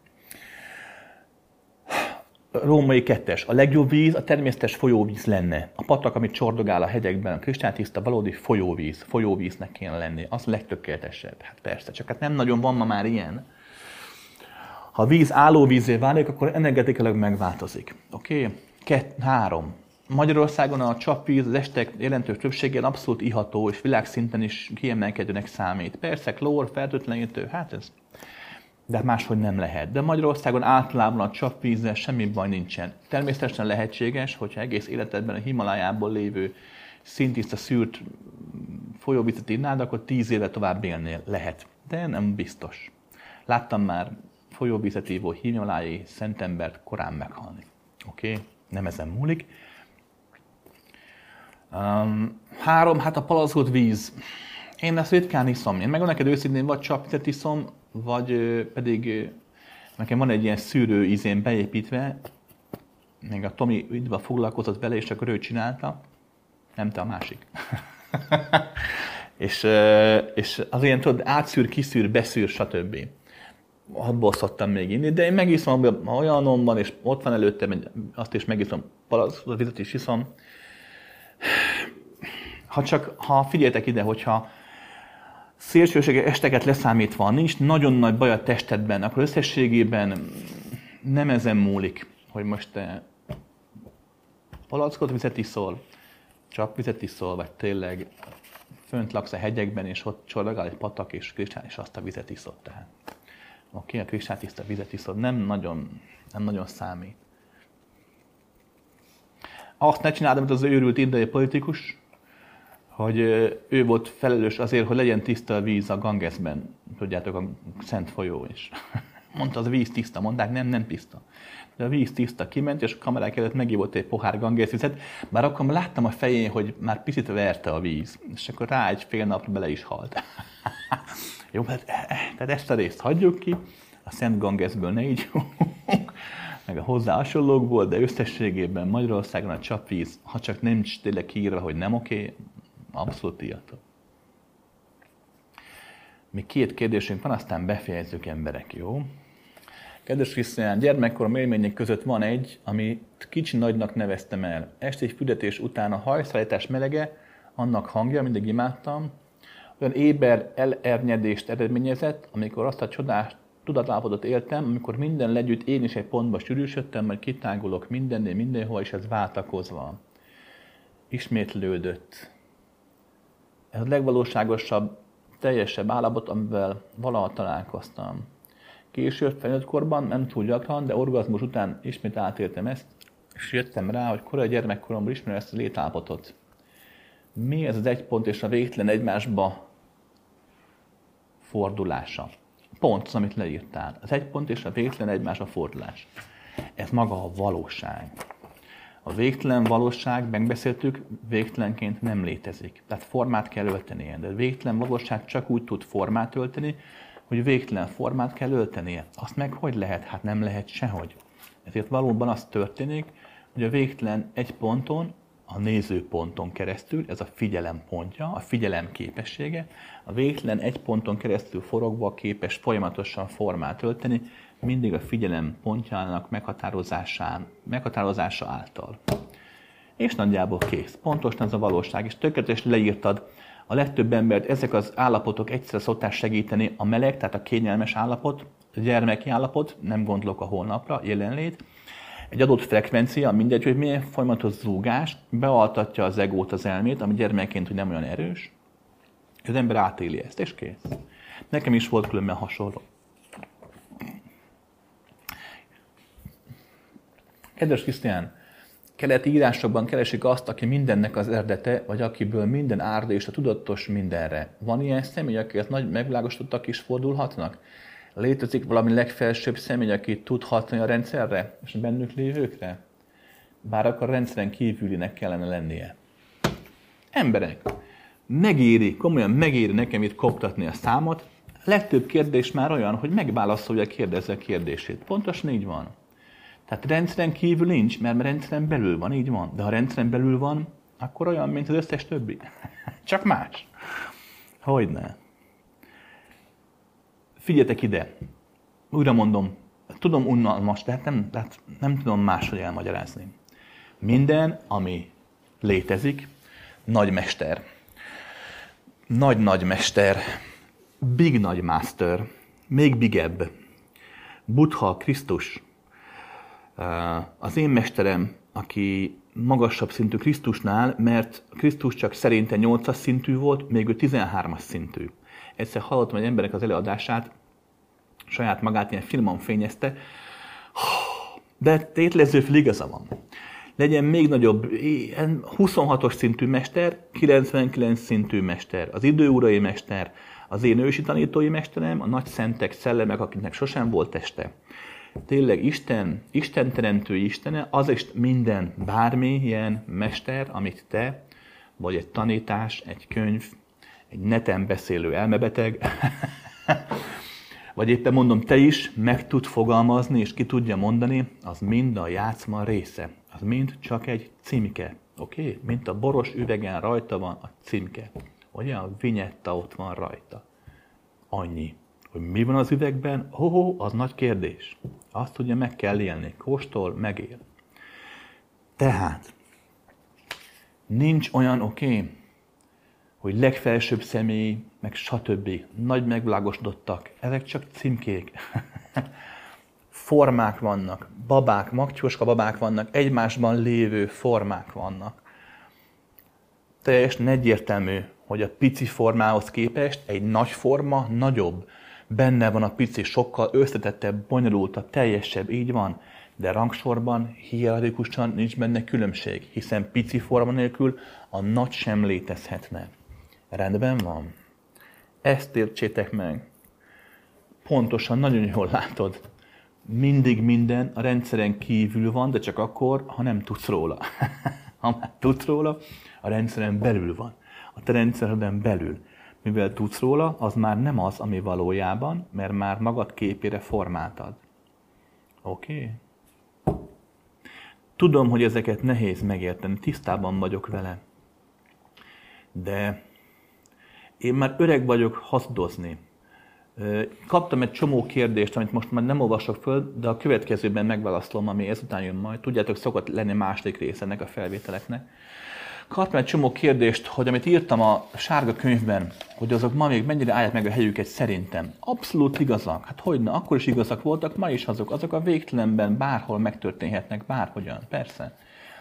De azokat direkt úgy írtam le, hogy érthetőek legyenek amiket most szoktam magyarázni a végtelen, a határtlanságról. Ha ezt leírtam volna annak idején, akkor senki se tudta volna elolvasni. Egész pontosan különben leírtam.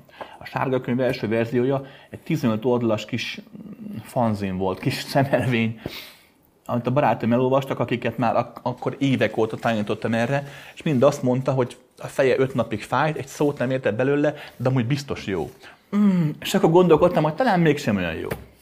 Oké? Okay? Tehát arra akarok kiukadni, hogy miket mostanság mondok így határtlanság végtelenről. Én tudom, hogy nehezen felfogható az elme számára.